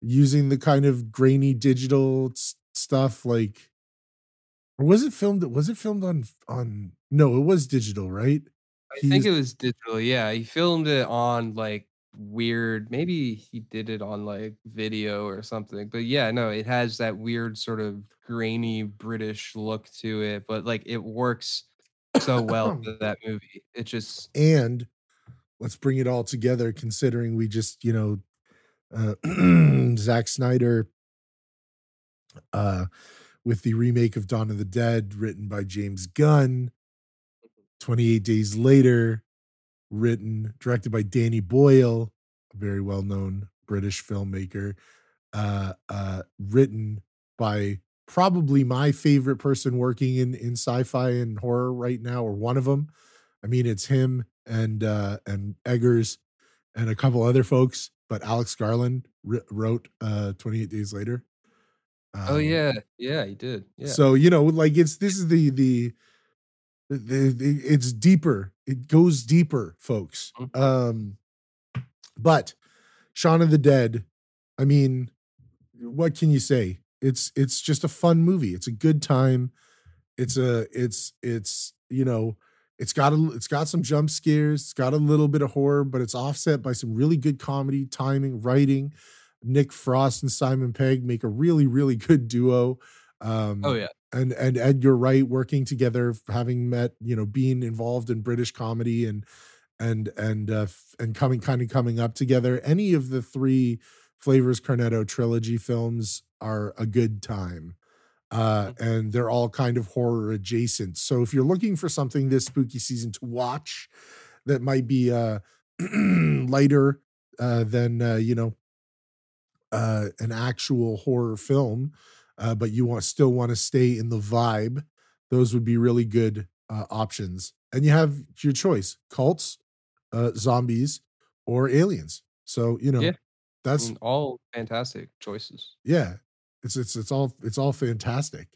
Um, I don't know anything else we want to talk about. Shaun of the Dead. I mean, it pretty much sells itself. It's it's it's good shit. Yeah, no, it's uh it's hilarious. Like even I love the one scene I forgot that's so funny is when uh Shaun's at the beginning at his job and he's just getting like shredded by that like one kid Oh where yeah, like it just answers the phone and he's like, "Come on, man! Like we can't do like pers can't take personal calls or whatever." And then somebody calls for Shaun, and then the one, yeah, I, yeah, Philip the, Philip shows up and he's like, he's like, well, I can't take personal calls, but you can talk to your dad. Oh, it was an emergency. Your mom's flowers were an emergency or something. Mm. Picking up flowers for your mom is an emergency. It's just funny. yeah, That kid's funny too. of- He wound up being on some TV show, didn't he? Or he was from some TV show. Was it the Inbetweeners or something?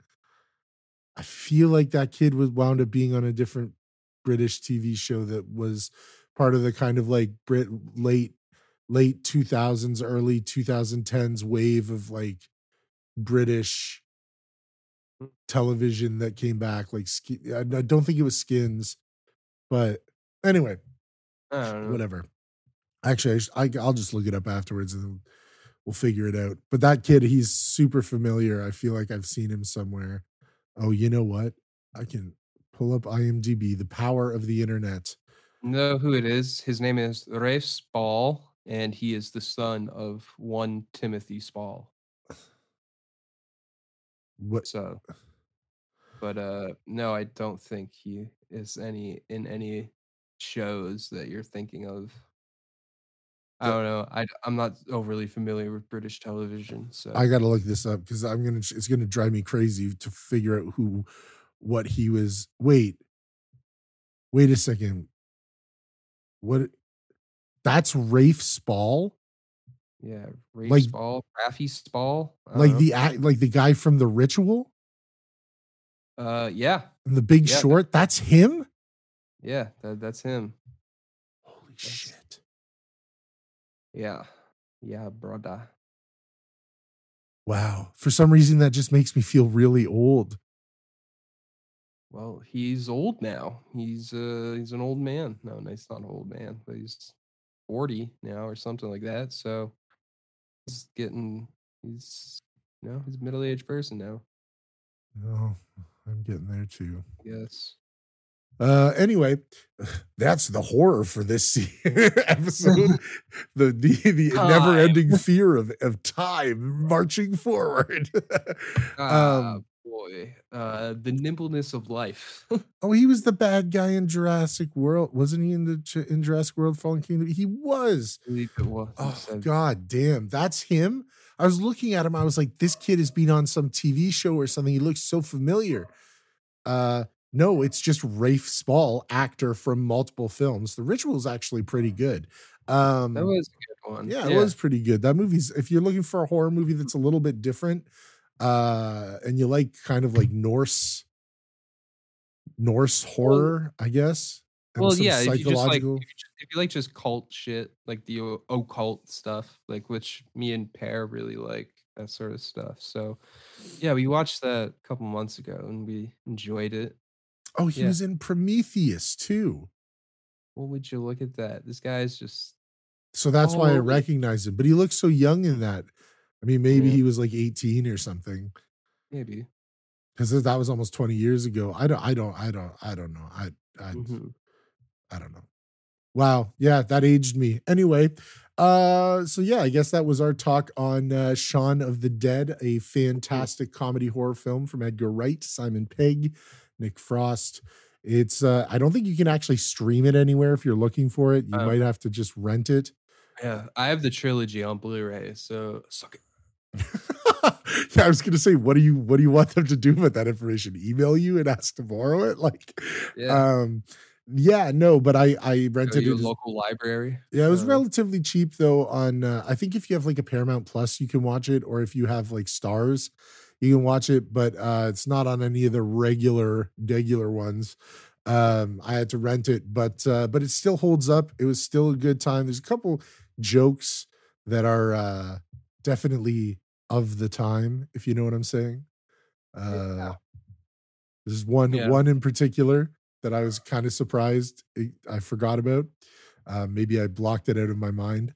Um, but uh, but for the most part, it's it's uh, held up really well, and just technically, it's like if you're watching it and you're into movies, pay attention to the pacing, the editing, the cutting, the way that the kind of comedy t- and the action and everything ties into the kind of rhythm of the film or the way that Edgar Wright kind of sets up jokes visually.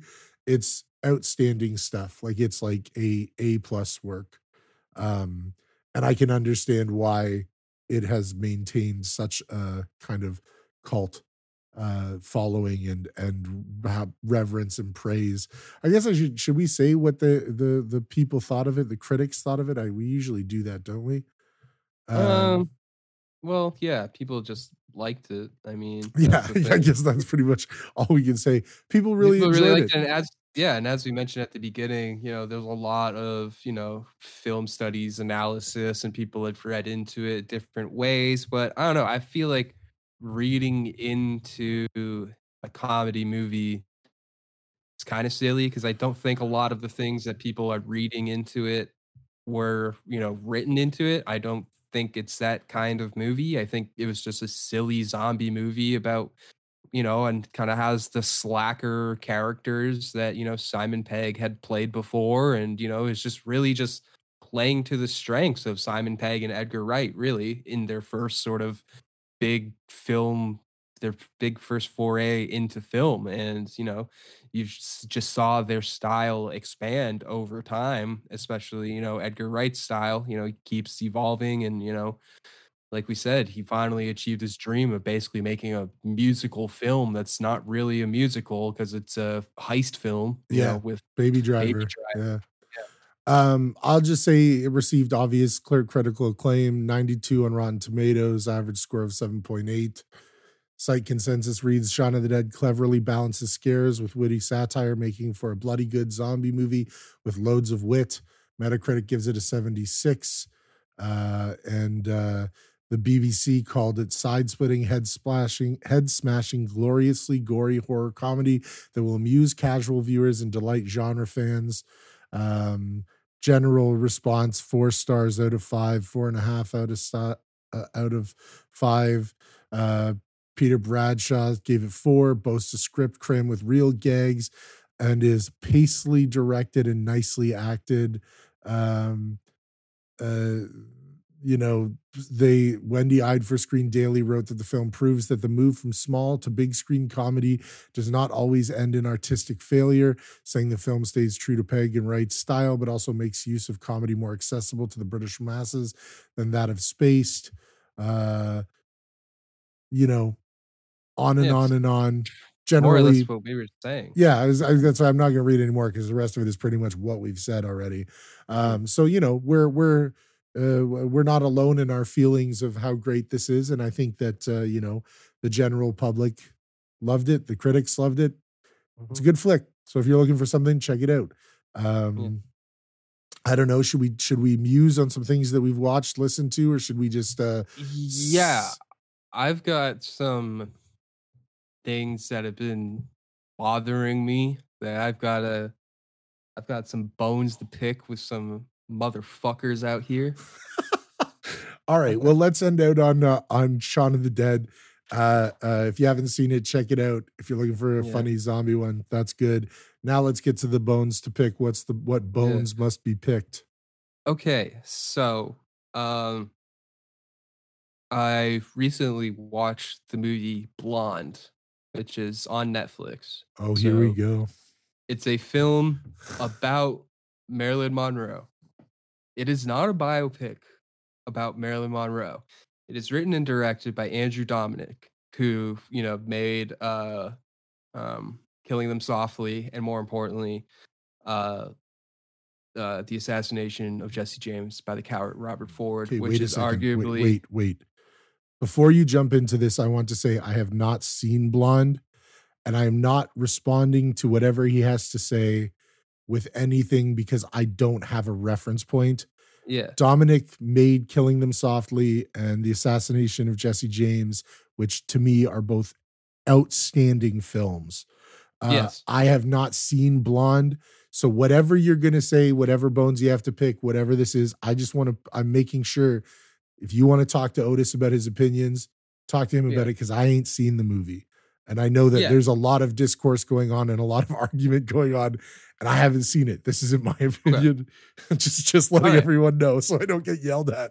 All right, go ahead. Tell me. That's tell fair. me. That's fair. There, there are some things I think we can talk about though, because there are some things that you're going to be like, yeah, that's stupid as well. Um, and I, I know this for a fact. So, as I said, direct, written, directed by Andrew Dominik, amazing filmmaker, has made probably, you know, Killing Them Softly. I just watched recently. Is probably one of the biggest like sleeper hits I've ever like.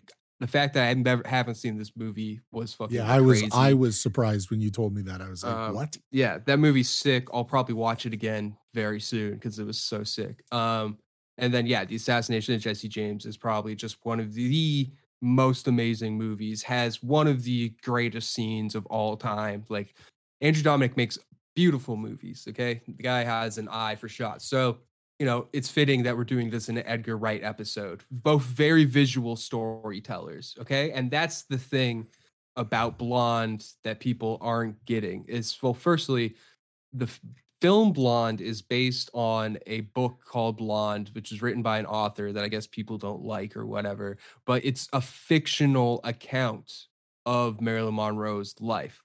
And the way Andrew Dominik has directed this film and presented this film, it's very surreal. It's very dreamlike. It's very visual. It shifts between black and white and color all the time.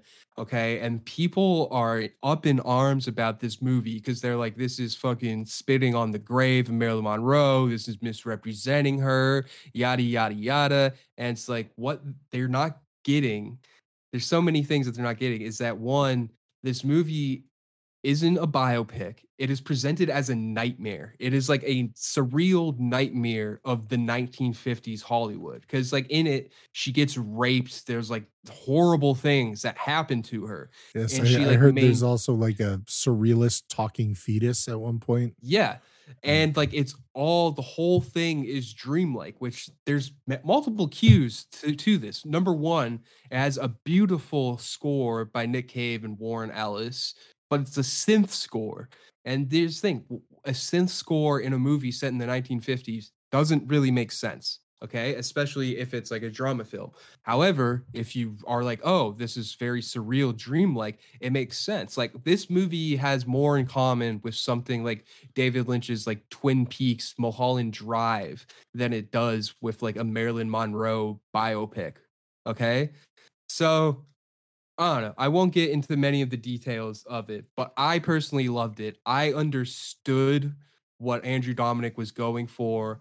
I thought it was great. I thought it also, as a person that thinks Marilyn Monroe is a dumb, useless idiot, I don't care for her work. She's not a dumb, useless idiot. Okay, I'm just I'm just using hyperbole to express that I do not care for her, you know, place in culture and whatever. Okay, that's the pro- and that's That also respect. leading. That was uh, I'll just I want to I want to give you your flowers for for uh stopping yourself and saying no no that's hyperbole.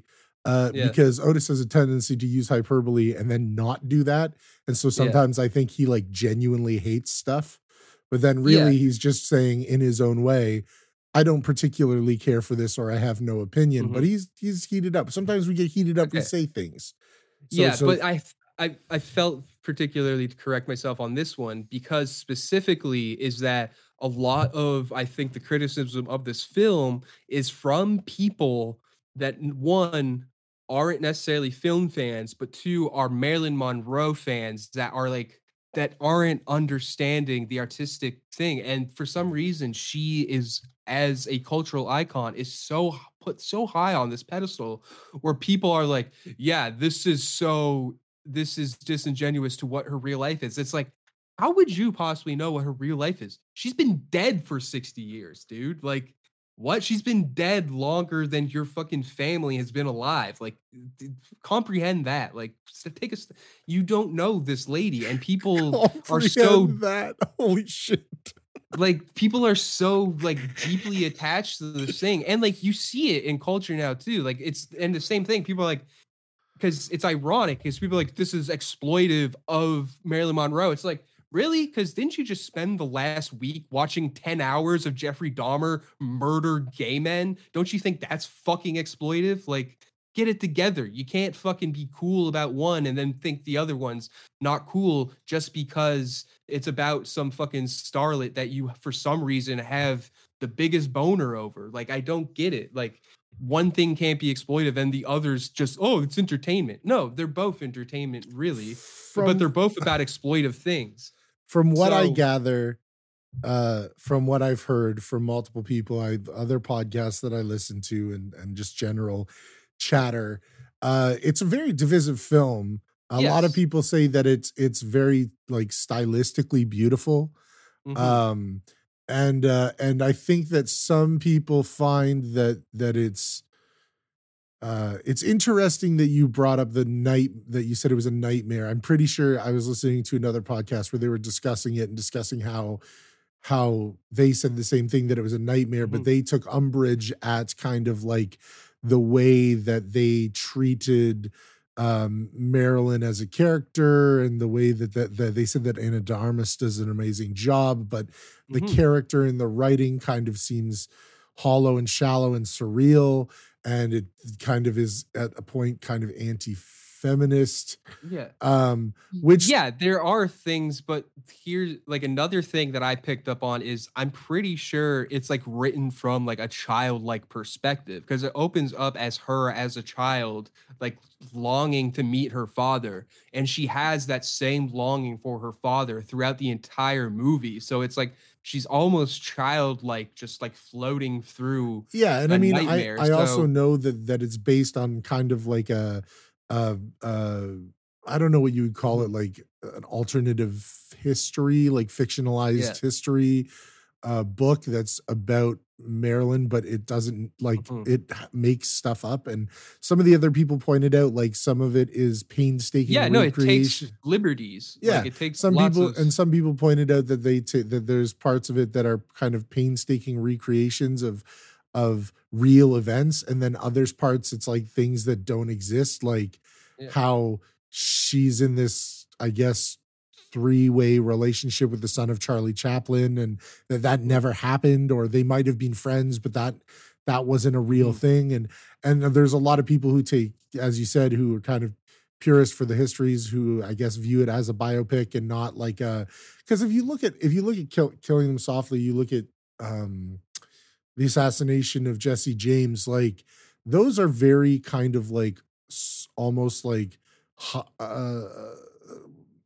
surreal like Yeah. dreamlike films where it's like you know they're it's very very visually beautiful the pacing and the way that it's the story is told is very kind of like his narratives are formed in a very unique way that feel almost dreamlike or feel uh you know there's a layer of kind of uh, not of, of magic reality over it that and and so like I can understand where you're coming from. I haven't seen the film. I feel like I should Yeah. probably watch it so we could have like a real conversation about it. Mhm. Um, but from all the dialogue that's been going on, I feel very much like it's uh it's kind of people who are taking your stance versus these people who are viewing it as kind Yeah. of like a desecration and and some people just are viewing it as a bad film. They just are like this Yeah. is too well, long. that's another too- thing is some people that's another criticism I have of people's criticism in general. It's like just because you don't like something doesn't mean it's bad. Like there are lots of That's fantastic what I've been trying to say for years. movies that I don't like. I don't care for Lord of the Rings. I understand they are like cultural phenomenons, but it's like I don't like it. I'm not going to then go leave a two star review on IMDb and be like, fuck this movie. I don't know. Orcs are fucking dumb. Like, what? Okay, then it's not for you. Like, yeah like why take the time to leave a review and like attack something that just because you like subjectively don't like it Mhm. um, yeah it's, weird like i like that's the whole thing is i've seen like on instagram they were promoting the mo- like netflix was promoting the movie and they were promoting the actress because she does a fantastic job in in the movie i think and people are like just absolutely bashing this movie and it's like did you actually watch this movie? Because it's like a three hour movie like i feel like a lot of people didn't really ba- watch it they just don't like the fact that somebody did you know a movie about marilyn monroe that just so happens to be you know have some themes and ideas and visuals in it that you know aren't you know the most pleasing ones but you, you know 1950s Hollywood wasn't exactly a fucking hunky dory time to be a woman, you know, and there's lots of cases for that. People don't like how she's presented as a victim, but hey, she was a victim, unfortunately, as were most women of the time, you know. yeah i think i think there was there know. has been a lot of dialogue and people have pointed out like she carved out a very like um uh, a space for herself to succeed and i feel like Mhm. people feel like this was maybe like kind of shitting on that and i don't know i haven't don't know. seen the movie and i also like i don't i don't know so like i should watch it and figure it Yeah. out i understand uh i i am a very strong advocate of what for what you said that like well my point of view is different strokes for different folks like you Hmm. shouldn't just because you didn't enjoy something doesn't mean that other people won't find enjoyment in it and Mhm. the whole kind of going on a holy crusade against something because you don't like it uh, or Yeah. you didn't find enjoyment out of it is like kind of the antithesis of art like you shouldn't Yeah. go go out and like crusade against something that you just didn't enjoy like we as a Yeah. society need to kind of step away from the entitlement of oh this art is being created for me and if i don't like it then i have i should scream about it from all the rooftops Mm-hmm. now with that being said i don't i haven't seen this movie so i don't really know Yeah. and i can't really speak on the kind of f- feminist or um uh, you know and the kind of the dialogue that's being presented in the film i can't really speak on her being a victim or anything or the because i haven't seen it so like yeah, maybe and i that's should the thing is this. a lot of the people that are like complaining, just saying it's bad, don't want to have a dialogue about it and be like, well, do you know why they did that in that film? Do you eh, want to, you know, maybe explore why they made that choice thematically to explore why you know they use different you know frames why they use different color like why it's in color why it's in black and white these are different things and like the thing that pisses me off is people shitting on it it's like you know people that like art film, you know, are going to continue to like art film, but then you know, people that are like, I don't get it. This is stupid. It's like, hey, you don't like art film. That's fine. You can say that. Like, that's cool.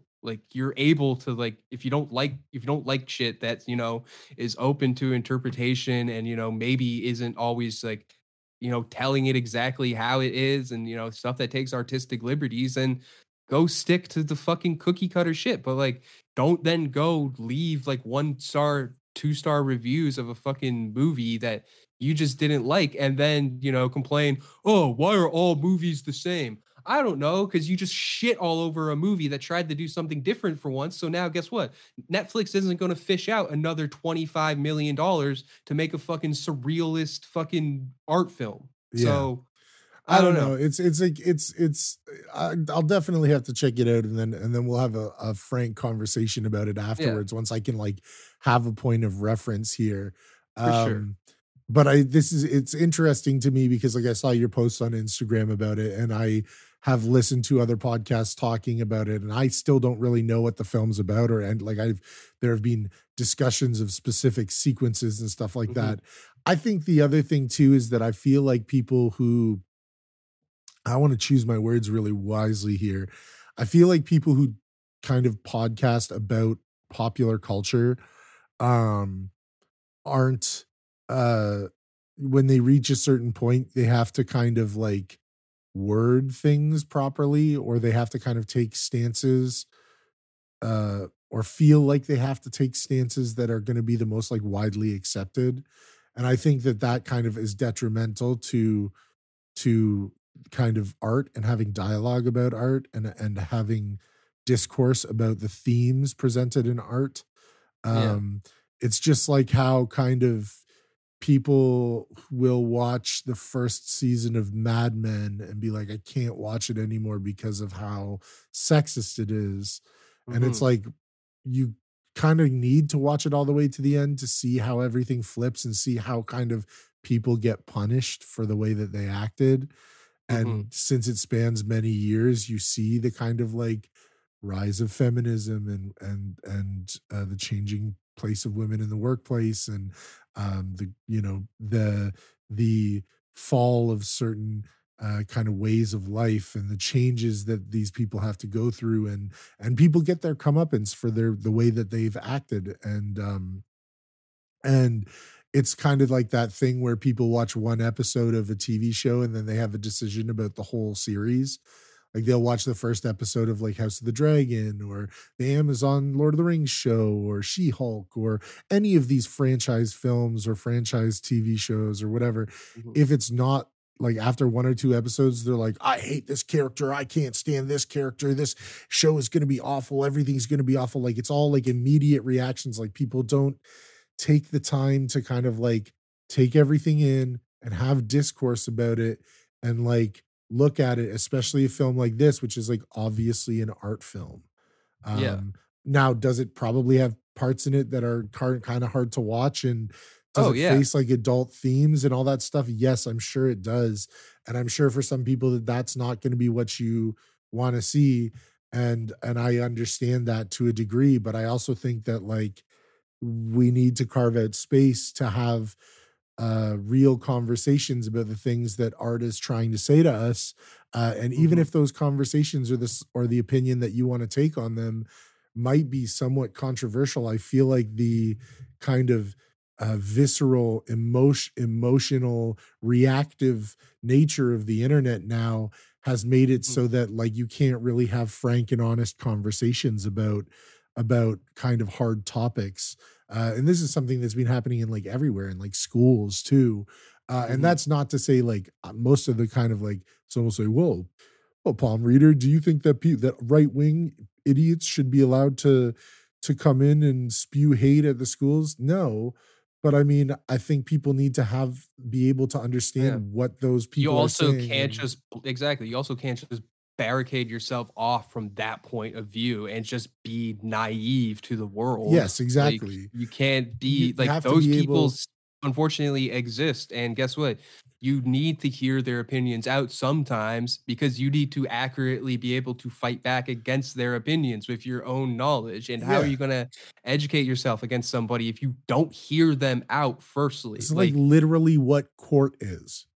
yes, literally. literally like we need to be able to have discourse about some kind of the harder themes and ideas that are presented in film and i also feel like the fear of filmmakers to make films that kind of deal with harder ideas uh and uh, like that's a thing. That's another and- thing. The and new ideas always- too like like you said people there's a lot less people putting money behind it and willing to try n- to uh, create new things because it's easier to kind of make a cookie cutter ip um Mhm. so anyway i'm not saying that like again i'm not saying that they're that these the people who have take umbrage against it or have issues with the way that you know uh, feminism and victimhood and all that stuff that's de- that's Mhm. depicted in the film they might be right to me Yeah. i haven't seen it so i don't know but i think that there is Yeah. a real thing that's happening right now um, and has been happening for years.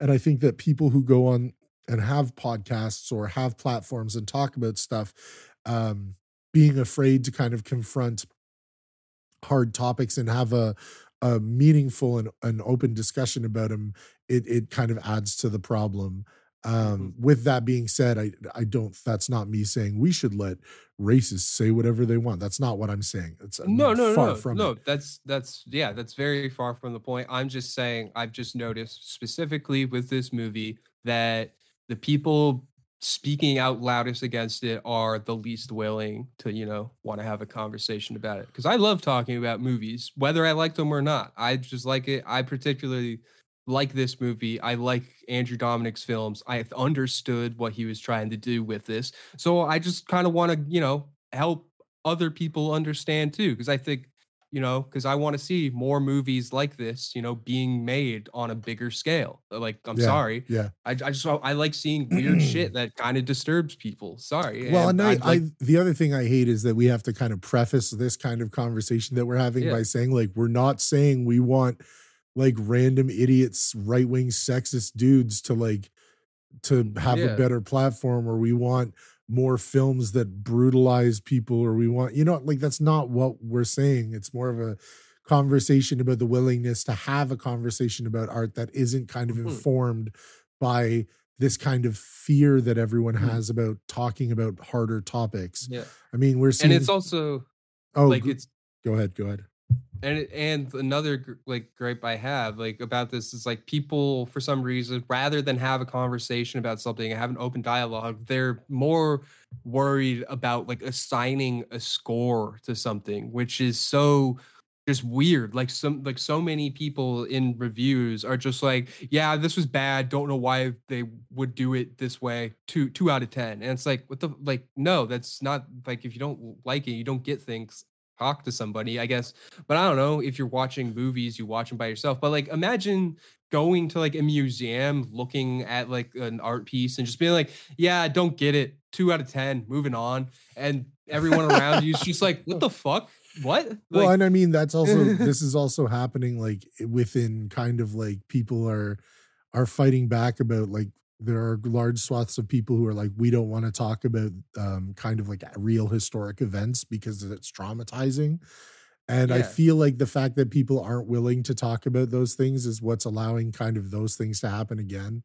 Mhm. um Well, that was the initial thing with like Jordan Peterson, where when he was actually doing, you know, uh, what was it, the actual philosophy stuff of like, if you were in, you know, not Nazi Germany, odds are, given the circumstances, it would be easier to survive by becoming a Nazi. And for some reason, the students at the time couldn't wrap their heads around it. Now, to be fair, Jordan Peterson has since gone to go and do bonkers bullshit that did not help his case at all. Oh, the But- whatever he had, the, was it the benzos that he had? Whatever Yeah, drug he had just had him in a chokehold, and now has just Yeah. destroyed any like any semblance Yeah, of rational thing. He got lost in the sauce.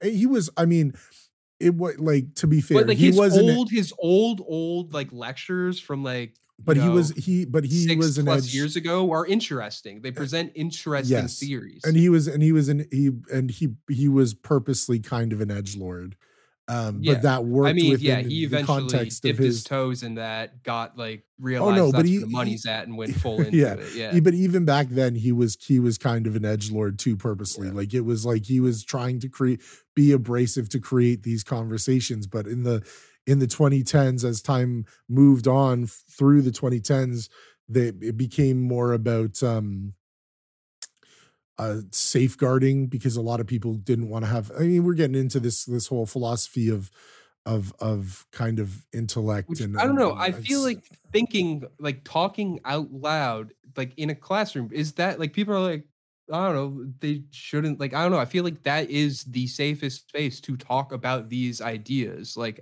out loud in front of people with multiple witnesses. Like there's there's going to be very few times where you know entire class will turn on you unless you are like vehemently wrong about something. Yeah, unless you're a Like, piece of shit, like you know. But I, I don't know. This is this is it's it's going to be interesting to see as time goes on the way that this the way that kind of like creativity and art it changes. I like how somehow we went through this gambit of all these different things when we're just discussing the kind of uh reaction to blonde which again i haven't seen uh so i can't really stamp anything on but it's true though that like now people instead of wanting to have a dialogue about something or just agreeing to disagree which is something that i feel like people have lost the ability to do which Mhm. needs to be like bring but bring that back. Like you don't have to agree with your friends and family on everything.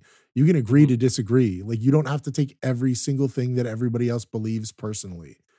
Like that's not to say that like say you have like it's not to say you shouldn't speak out against people who are obviously wrong but like if Mhm. you disagree on a movie you don't need to go on a like you don't need to that doesn't need to cause you to hate each other but it seems like that's what happens online it's like people disagree on politics or people disagree on film or someone has an issue with a uh, like it's like looking at any of the kind of fandom reddit pages where it's like Mhm. some tv show comes out and they're like "Oh, daredevil made a joke and she-hulk is ugly and i want to die but i want to kill the people who made it and i hate all of you and it's like how is this taking up Well- so much of your life like yeah. Well, this is the same thing, but instead of like nerds in their 20s and 30s and teens that like don't get off Reddit, it's white ladies in their 40s and 50s that are obsessed with gentlemen prefer blonde for some reason. It's the same thing.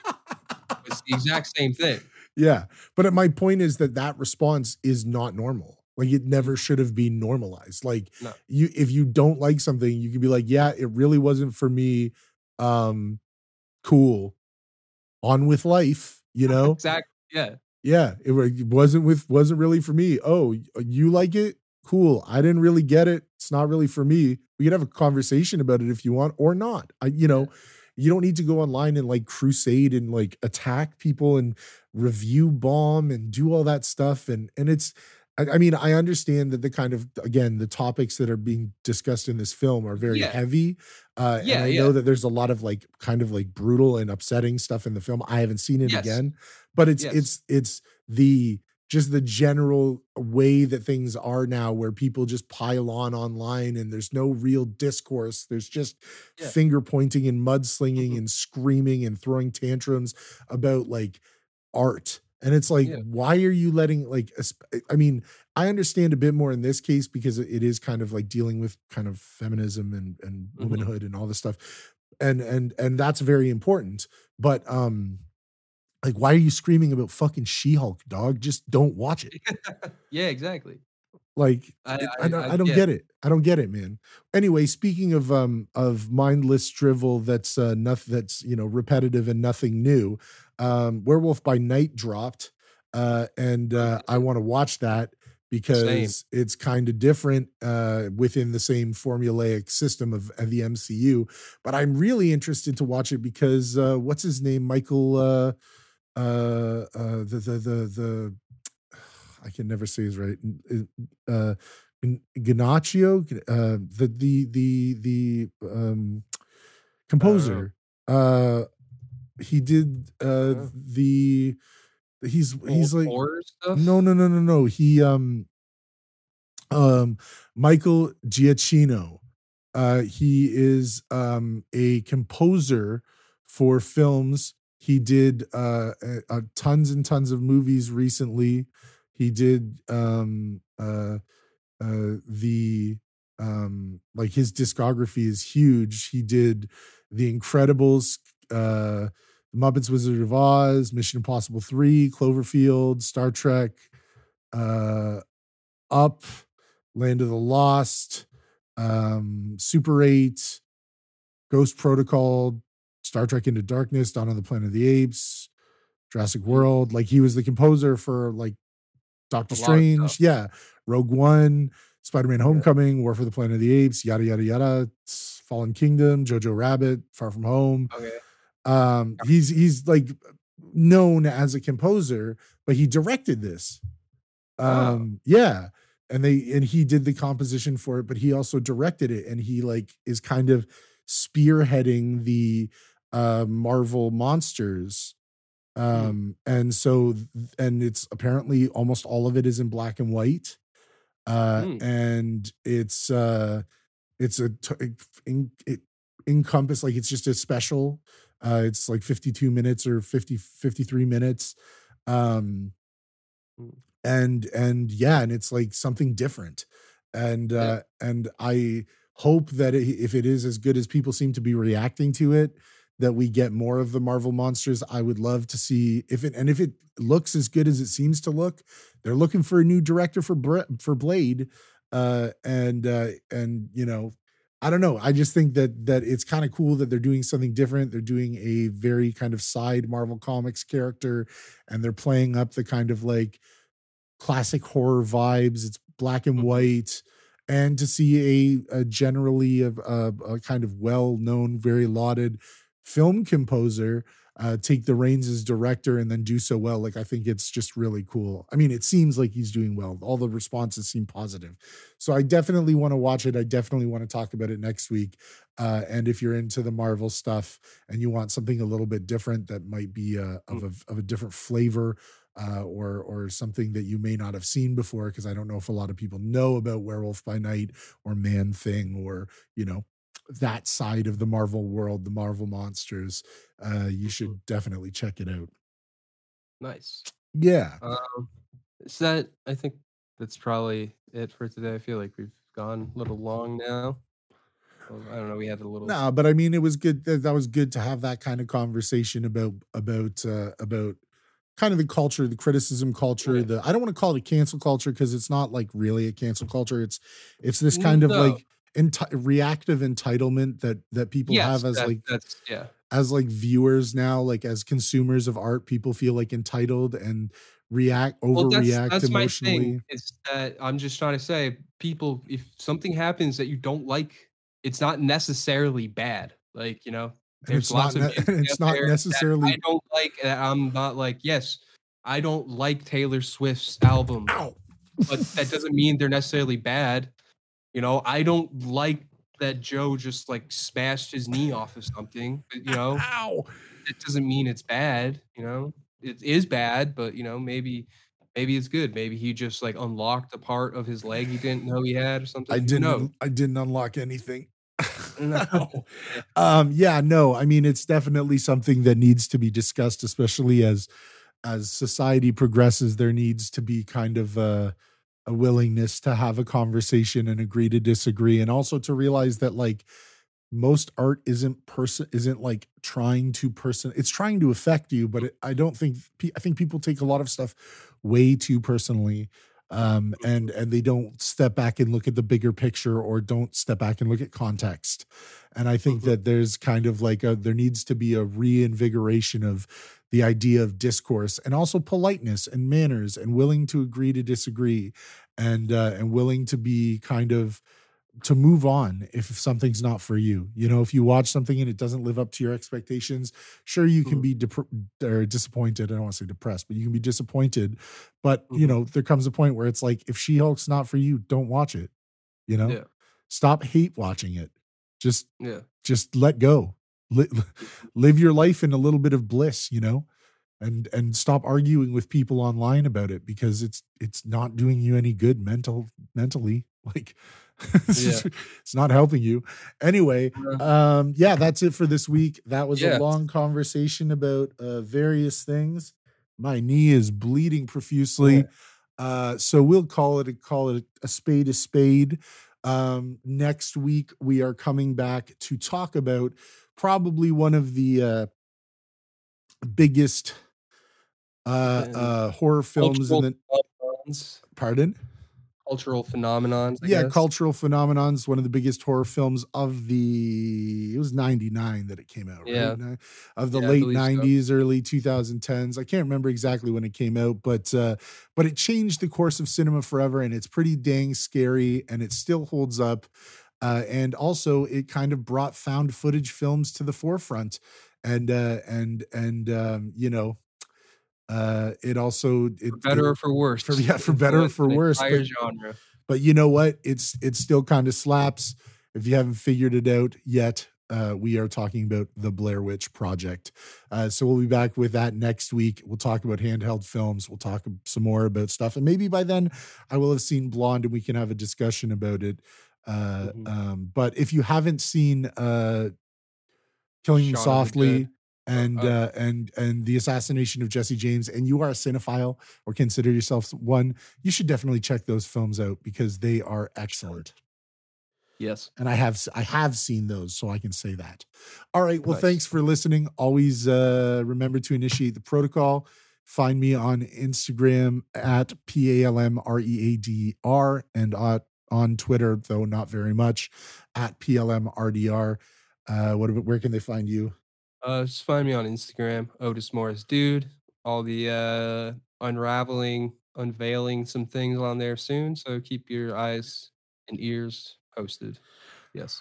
Yeah. All right. Well, uh, I got to go figure out what the hell to do with my knee that's bleeding on my leg. God Uh, everybody have a fantastic weekend, and uh, we'll be back next week. Peace. Bye.